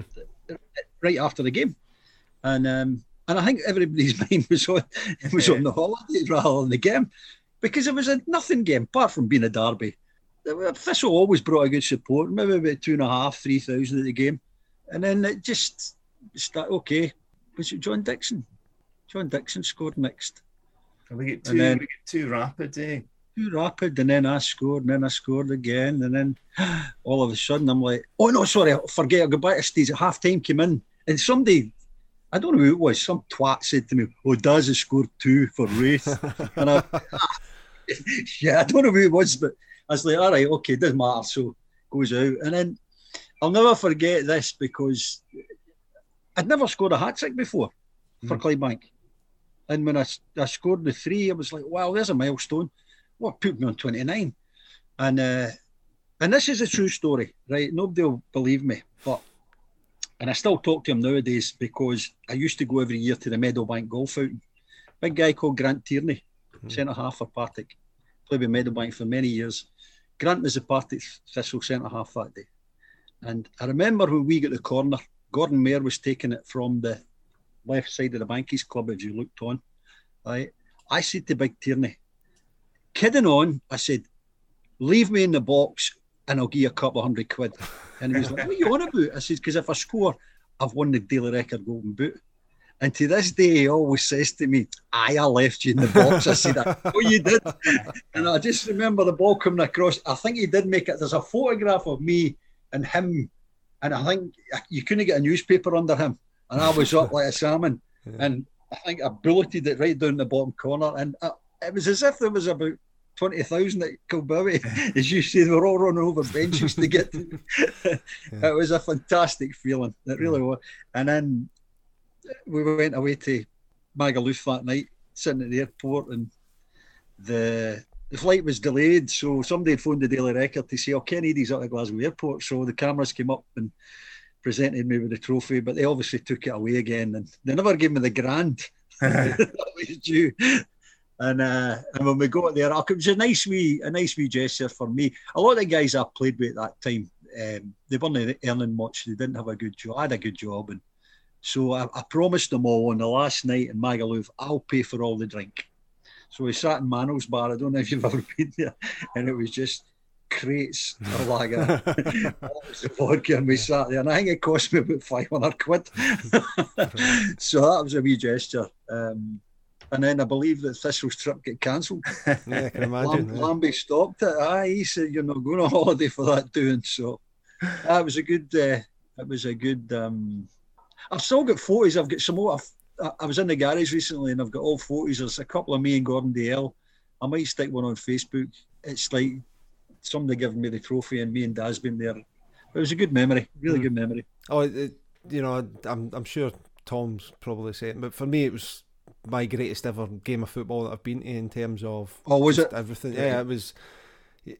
You know, as as the second half proceeded and as you got a couple of goals, I've, I've never seen anything like it. at A game, the amount of chances that Just it, wave was, after wave. and it was just about everything Mm-hmm. was about get it to Ken, get it to Ken, and it, it was a it was a force of will from everybody Yeah. in the team and everybody in the sta in the in the ground was just about getting you the goals, getting you the goals, and and it was it really Yeah. was. You could feel it at the time. You could sense Yeah, it. because it was it You was know- like nothing else. Because there came a point where the game was won, but it was Mhm. all about just getting you to score four. Get, right. I can't remember. I, I scored four, but I can only remember the last goal. I Mm. can't remember any other goals. I, if I can remember them, they must have been good goals, but they, they weren't good goals. Because Andy Murdoch, I think he had a shocker, Oh, didn't he? did, I- aye. I was sclaffing in them were going in the back of the net. I, I mean, I don't know if you remember any of the first three. So I said to somebody recently that one of them was a penalty. It was, you know, David Lundberg. It, Yeah. there's a lot. Uh, David said none of them were penalties. Yeah. yeah. So But I he'll- can't he'll even know. remember the. Can't remember the other three. I remember the last one, the header. Yeah. That's all. Yeah, but th- there was other chances as well. You had other chances as- on, on top Mhm. of that, and it was just like chance after chance after chance. And it- Wave you- after yeah, wave. and as you said, Thistle were for, for me. Thistle were the, the team, our, our team to play against. They were our derby team, and you know, and Mm-hmm. Yeah. th- there was a lot of. Um, there just seemed to be a little bit of bad Hatred. blood, yeah, yeah, and Yeah. Um, and I, I don't know personally where that came from. Whether it was just because you know, Thist- I, I, sort of think maybe Thistle sort of thought themselves above the division and things like that that they were in, and I think that maybe transferred. They transferred had a good over. team. They had a good team then. Hmm. You know. Yeah, Um, we'd, we'd beaten them three 0 the game before. Was that the game before? at I Firhill. I think the game after it, Firhill, we beat it- them. We beat them three 0 I'm Right, sure. Yeah, because I remember seeing Uh, ten in two games. I, Yeah, I, I got a couple up there that, as well. I think that night when we won, I think uh, we all did. George Rono score that night as well. It's, I a- think- hard- it's hard to tell. We, we used to, Yeah. isn't it? Everybody else gets you mixed up Ginger George. programs and foot, football. I remember programmes. the Scottish semi-final program. They got it, done a big, huge, massive, big article on me Yeah. and my profile and all that, and stuck a f- photo of Ginger George in. Was there no two photos of him? I think there might actually Eh? be two photos of him in that program. yeah, maybe. yeah, aye. yeah, as Or no, it was one of Harv and one of George, and I wasn't even there. Brilliant. Yeah, excellent. Well, I love the idea of um, ruining Partick Thistle's end of season holiday as well. So well done for that. I'm, I'm sure. I believe just- they're going to be printing new T-shirts. You know, there with the seven one on it. yeah, yeah. Yeah. I seen. Uh, I think Tom Coyle's going to be in charge of it. They're trying to. They're trying to resurrect it because everybody's looking. Has anybody got the original print? Blah blah blah. I've still got mine in my drawer through there. Think it was Tam that done the, the original one. Wasn't Was it back Tam that did it, was it? I think so. Because Ah, was right. selling. Because I bought one. He was selling them a few years ago, uh, in a reprint. But aye, this is the, with the thirtieth anniversary coming up next month. Is it? a th- Wow. Aye. Gee whiz. Very So uh, Well ju- just, just briefly, just looking at the two teams then. So uh, Thistle's team was uh, Andy Murdoch, Graham Robertson, Paul McLaughlin, Jim Duffy, Gordon Ray, Grant Tierney, Sammy Johnson, Declan Roche, Colin McGlashan, Bobby Law, and John Buckley. And the Bankies team, Billy Spence, John Trainer, Jim Roger, Brian Smith, Sean Sweeney, Brian Wright, Paul Harvey, Alan Lansdowne, Kenny Day, Henry Templeton, Gordon Mair. Gordon Mair. See, I, I think I think Gordon Mair was instrumental that day, and probably He I- I- I, never saw Oh, the mm. seven one against Morton as well, but I, I think he was as well. But when he was on fire, when he was Oh, he, he- unplayable. brilliant. Un, unplayable. I, I used to pick him up. I I used to give him the lofty training. Gordon was a great lad. I, I, I don't know where he is. Is he still alive? The, the last the last we heard, it, it's a bit of a, um, he was working in a, a, a superstore or something like that. Was that right, Tom? Is was he? that was that? You know? Um, yeah, Right. yeah. The, the, Because there's, I mean, there's a couple that you know I- I used to play with. I came across and I didn't realise, but they, they passed away. You Hmm. know, I know, you know, Tom Spence Right. played Yeah, left back. I'd heard that. Tom's gone. You know, and uh, uh, Brian that played at the back uh, on that game. Right, Brian Smith. Brian Smith's no longer with us. Okay. Is that right? I couldn't tell you. Ah. I'm pretty sure I heard that. Uh, I might be wrong, but I know that I know one is Tom Spence. But uh, no, getting back to Gordon. Gordon was uh, Gordon, as you say, when he was on fire, he was unplayable. Hmm. Unplayable. Yeah, Uh, and I've, Yeah. Always said that about him. It's like you, you know, it's it's wingers, isn't it? You, you know early on if they're up for it or not. If if the, Mhm. the first time they go past somebody, generally, if it works, then you think, okay, it's it's a confidence thing with, with them, isn't it? Aye, I couldn't remember Duff playing that game. Jim Duffy was playing. God, I used to have a hard time against Duff, but he, would obviously done, he'd done off day that day. Yeah, yeah. Uh, that that result obviously overshadowed another big game that was taking place in Glasgow that day as well. If you remember that game, Rangers beat Aberdeen two 0 to clinch the league in the last game of the season. Right. And I went home thinking that we would see highlights of the Clydebank game. What was I thinking? There's absolutely no video footage of that game anywhere, Andy. I don't think. Oh, but, but to... somebody somebody had it, but they only had the first half. That was what I heard. really? Maybe they gave up and went, "Oh, I'm going home." Yeah. This is the holy grail. This is the holy grail. What a this, shame. this rumours um... because I, have I've got I've got all the footage of the, the St Mirren three two game, the Airdrie two 0 game, even my testimonial. I've got I got it done professionally the testimony. It cost me a lot of money to get it done, but unfortunately, I, have I've had a word uh, with is it Colin Cameron? Yeah, yeah. I had a word with Colin before I came over here. Uh, I got it uh, transferred from VHS onto a DVD, and I got a nice box made up. It was a local guy that was doing them, and he was charging me. Well, for one, I think he charged me about a tenner to flip it over onto uh, CD. And I, I remember speaking to, just putting it out there to Tom, Tom Coyle and Colin Cameron. Do you think anybody would be interested in these? It's I would love someone. There is no commentary on it. Yeah. All you hear is the crowd crowd noise. There's no commentary on it. I'd love somebody to be able to grab that and take it and put commentary into it, and then it would probably be more uh, appealing to yeah, people. Yeah. And I did mention the fact that if I can get it, if we got it done cheaply enough and nearer Christmas, I don't know if any of you can get somebody to take it up and I could send you it, whatever. But just to get it done as a be a nice wee Christmas present for somebody. Hmm. Yeah. You know, if it was if it was priced enough, and what I would do, I would donate some of it towards the club as well. Yeah. I mentioned that, but yeah. nobody's ever came back to me. So I've got the original there and it's the last ever game at Clydebank. Hmm.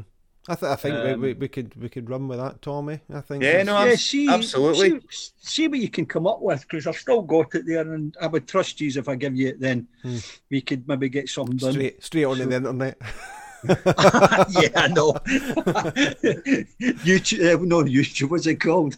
What's yeah. that thing? That's YouTube, aye, yeah. eBay. Oh, eBay. eBay.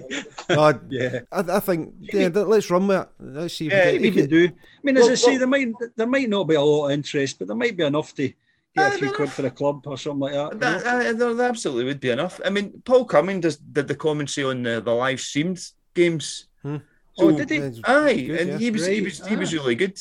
And uh, I know I, th- I think I think they could uh, they could they would look look to do that, do a sort of ret- retro commentary. You, you, get that sometimes in ESP ESPN. You'll see games mm-hmm. from the seventies or something, and it's obviously a modern day commentary they're, version they're, of it. Yeah, they're, they're doing. Yeah. So I no, and, and just just um, another option is you could firstly you could maybe get ten minute clips and get different commentators. You know, try and get Archie Macpherson to do ten minutes and things like that, or you could do sort of a director's cut. So you can get mm-hmm. yourself and some of the players from the who have played and just sort of talk mm-hmm. through the game and do that as well mm-hmm. as a sort of direct. Oh, you're right. I'm with you. Yeah. So yeah, yeah, I could definitely do something. Yeah, because a few comedy clips in that we could put in anyway. Because I remember Coisty, he got through that night, and I remember when I had been, I couldn't hit a barn door with a shovel. I was missing everything. And Then uh, after he I think it was after he scored the second one, back to take centre, and he said, Hey, big man, your boots are in the ring feet tonight, are they? and then Gary Bowman slung a crossing and a header in the top corner, and I went back to the centre and I went, I don't need boots on my head, Coisty. it's great fun. Yeah. But that was a good game. I enjoyed it because it was very competitive because they needed the work. They, they were playing the Scottish Cup final the following week and they that was a free weekend for them, so they had to get some work in. And yeah. all these guys were playing for a place in the final. Yeah, right. But what a turnout! What starting eleven they had. Gee whiz, Laudrups, Gascoigne's, Gough, Goram, Stuart McCall. Uh, could go on and on. Mm. Gordon uh, Durie. It's just like I'm just pulling the I'm just pulling the team sheet up here. Alec uh, Cleland, I think, played as well. Yeah. John Brown. So, uh, so the Rangers team is Andy Goram, Trevor Steven, Alex Cleland, Richard Gough, Alan McLaren, John Brown, Gordon Durie, Paul Gascoigne, Ally McCoist, Stuart McCall, Brian Laudrup, Ian Durrant, and Lee, Ro- uh, uh, Lee Robertson. That's the, the subs. Barry Ferguson and, Go- and Gordon Petric were on the benches. well. Gordon I mean, that, yeah. that's not far off a full strength team. Aye, that's a, a proper I know. full team. Yeah. Gascoigne, Yeah. Laudrup, McCoist. It was it was good timing by Jack, Jack Steedman, because he did say that he would sort a testimonial out, and that was my my last year my my third third contract, and I always said he said, "Will you want it against?" I always said, "Well, wouldn't mind the Rangers," and and what timing that was, you know, Rangers to get the final of Scottish Cup, Yeah. you know, have no game the week before it, and then wanted to bring his full strength team there. And uh, to be the last game ever at Clydebank, it was just stuff dreams are made of. Yeah. So, yeah. Just you So see what you Jack, can do about the DVD and let me know, and Absolutely. I'll I'll, I'll, I'll work with you. yeah. just when you mentioned him there, uh, Ken Jack Steedman. How did you how did you get on with with Jack? Yeah, years. at I was like he's uh, he was like my second dad. To be fair, I was there that long, uh, and funny enough, believe it or not, Andrew Steedman's over here and Ian's over here, right. and they've invited me up to their uh, coaching schools Right. in North Carolina in the summer, and he said, "I'll put you to work if you want." So it's like, so I said, "Right." Give me your old man. Is your old man still alive? Yeah, of course he is. Oh, yeah, he's still got his marbles and all that. I said, give me his phone number. I phoned him last week Right. And I kidded on his own call. Hi, is that Mr. Steedman? Right? He went, yeah. I said, uh, how's it going? Who's that? And he, it sounded the exact same. And I said, it's it's on a coil here. It's not on a coil, he said. I said, who do you think it is? And he hummed and hawed and hummed and hawed and he went, are you serious? And he said, Mr. Reedy. And I went, really? So we had a, I, I couldn't get him off the phone. Yeah. I couldn't get him off the phone. Uh, we were just reminiscing about everything, about all the great games, and and he would reminisce about when he played, how good he was, you know. And Andrew had warned me. He said, "If you get your my dad on the phone, you'll never get him off." So we had a fantastic conversation and basically just bummed each other up for about an hour and a half. Yeah. Uh, he's living, he's 95, 96 now. Still, uh, nice. He says, I've still got all my marbles and that. He says, I might not be as fit as I was, but I'm still doing okay. And then it was him that said, Get your ass over to America and go and see these boys and, and put some of these young kids through their paces. So I'll maybe pop it. It's not that far from me. It's maybe a five hour, six hour drive or something like that. So I, I might pop up and maybe take the family up there for a week and just do some some running about and coaching with the kids. I believe that some of the old Clydebank guys come over. Maybe Yeah, I Big think Gal Jim comes over. does. Yeah. Big Jim comes over, doesn't he? Yeah. So I might might even catch up with one or two of them. You know, I know Jack. I get on fantastic. with- It, not, it's not everybody's cup of tea mm. with what happened with the club, and I can totally appreciate from the from the fans' point of view. I I, I really don't know why they're still not in existence at Kilbowie. I well, I do and I don't. The, about the old planning permission for the other ground up in the boulevards, Yeah. whether that was whether it was true or whether it was just a to sidestep everyone. But uh, but at the end of the day, business is business. They might have decided as a family just to say, right, okay. I think the Bosman thing, we spoke Yeah. about that. The Bosman thing killed clubs like Clydebank because that's where the bread and butter came from in transfers. I remember Brechin getting 50 grand for me when they sold me to Falkirk. Kept them going for a couple of years, two or three years, without having to do anything. So we spoke about that at length, and, and I think Jack had admitted that the Bosman thing, it snookered Clydebank. Mm. But I think uh, from a supporters, I totally agree from a supporters' point of view, it, they've, they've put him down as, and the whole family down as, as rogues. But I, I don't know. I tend to disagree because I had so many happy memories with them. They never done me any wrong. I did a lot of good for them as a club. I, I would have still been there, but I just wanted to. I wanted to retire. Really, I wanted to retire. Um, but I've got so much respect for them. I, I spoke to somebody else about it. We were talking recently about coaching or signing players, and someone said to me, oh, it was it was Mark Shanks that used to be assistant manager at Queen of South. Uh, put a post on recently, and I said that's why the Steedmans were so good at unearthing talent and spotting talent and signing talent is because they were prepared to go and stand in a wet, cold, windy Sunday morning, Saturday morning, and look at talent. Whereas Mark had said to me, it's all about the laptop brigade now. Mm. They don't even see players before they sign them. And then Paul Flexney came. Remember Big Flex that played with Clyde? Yeah, can I say I do? Yeah. Well, Paul came on to me and he said, I totally agree. He said, Craig Brown came to a Red Blaes Park in Easterhouse in Glasgow, came and watched me under 15 football at schools and, uh, and signed me because he was prepared to go and stand and watch games. The Steedmans did it all the time. Mm. And even when talent went down south, uh, if if bigger English clubs come in and pick talent up, and these players didn't actually make it down south, the Steedmans were first to snap them up when they came back up the road mm-hmm. because they knew they were good enough. Paul yeah. Harvey is an example. Yeah. Went to Man United, threw the whistle at Fergie, get back up the road, you're signing with us. Yeah. and this is, that's it. People are just, I, I, don't I don't even think people go watch matches now. They're watching a player, they do it on video. Mm-hmm. Oh, let's have a look at him. Ah, he looks okay. What did he do for the other 65 minutes? You know what I mean? it's like, yeah. So, but sorry, sorry, digress. Getting back to Jack, full respect for him, and I think he'd the same for me. Never had any run-ins, apart from when I get sent off in the quarter-finals of Scottish against Stirling Albion for headbutting a guy. But um, that was uh, that was the only fallout I ever had with him. yeah, glad to see he's still alive and he's still got his marbles, and no doubt I'll talk to him again soon. Good health to him. Good health to him. And so we've come to the end of part one of our podcast with Ken Eadie. We hope you've enjoyed it and we'll come back next time to listen to the second half. In the meantime, here's a word about our charity partner. Our charity partner this season is the West Dunbartonshire Community Food Share. This is a charitable organisation that provides various services and support to the local community, including the following a school uniform bank, school holiday brunch bags, food provisions, Christmas toy bank, cooking and growing lessons, and a baby bank. They provide essential support to the local community in supporting individuals and families, and we will be looking to support them in any way we can through the podcast. This will include drives for donations of food, money, and support in the form of volunteers. We will also be raising awareness of the group to highlight the work that they do, but also to ensure that families and individuals who can benefit from the group are aware of these vital services.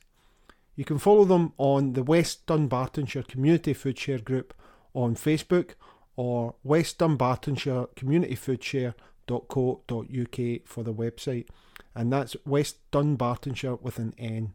You can also donate through our Just Giving page for the charity at justgiving.com forward slash fundraising forward slash shoot the breeze one word. Also, keep an eye on our Twitter accounts at shoottb underscore podcast and at Scott's Footy Cards for updates and news on our charity partner. We'd like to say a special thank you to Pete Wylie of the Mighty Wah for the use of the story of the blues in the music for our show. You can catch up with Pete on petewylie.co.uk where you can check out the details of upcoming gigs and new music. We'd also like to thank our producer Diane Jardin for her great work and support on the podcast. Please check out transmissionroom.co.uk where you can book music recording and rehearsal facilities in Clydebank. Thank you again to our guest Ken Eadie, and for Tom, as always, being Tom. And thanks to you for listening. Please share the podcast among your friends, subscribe to the show, and check out our YouTube channel. Until the next time, let's shoot the breeze.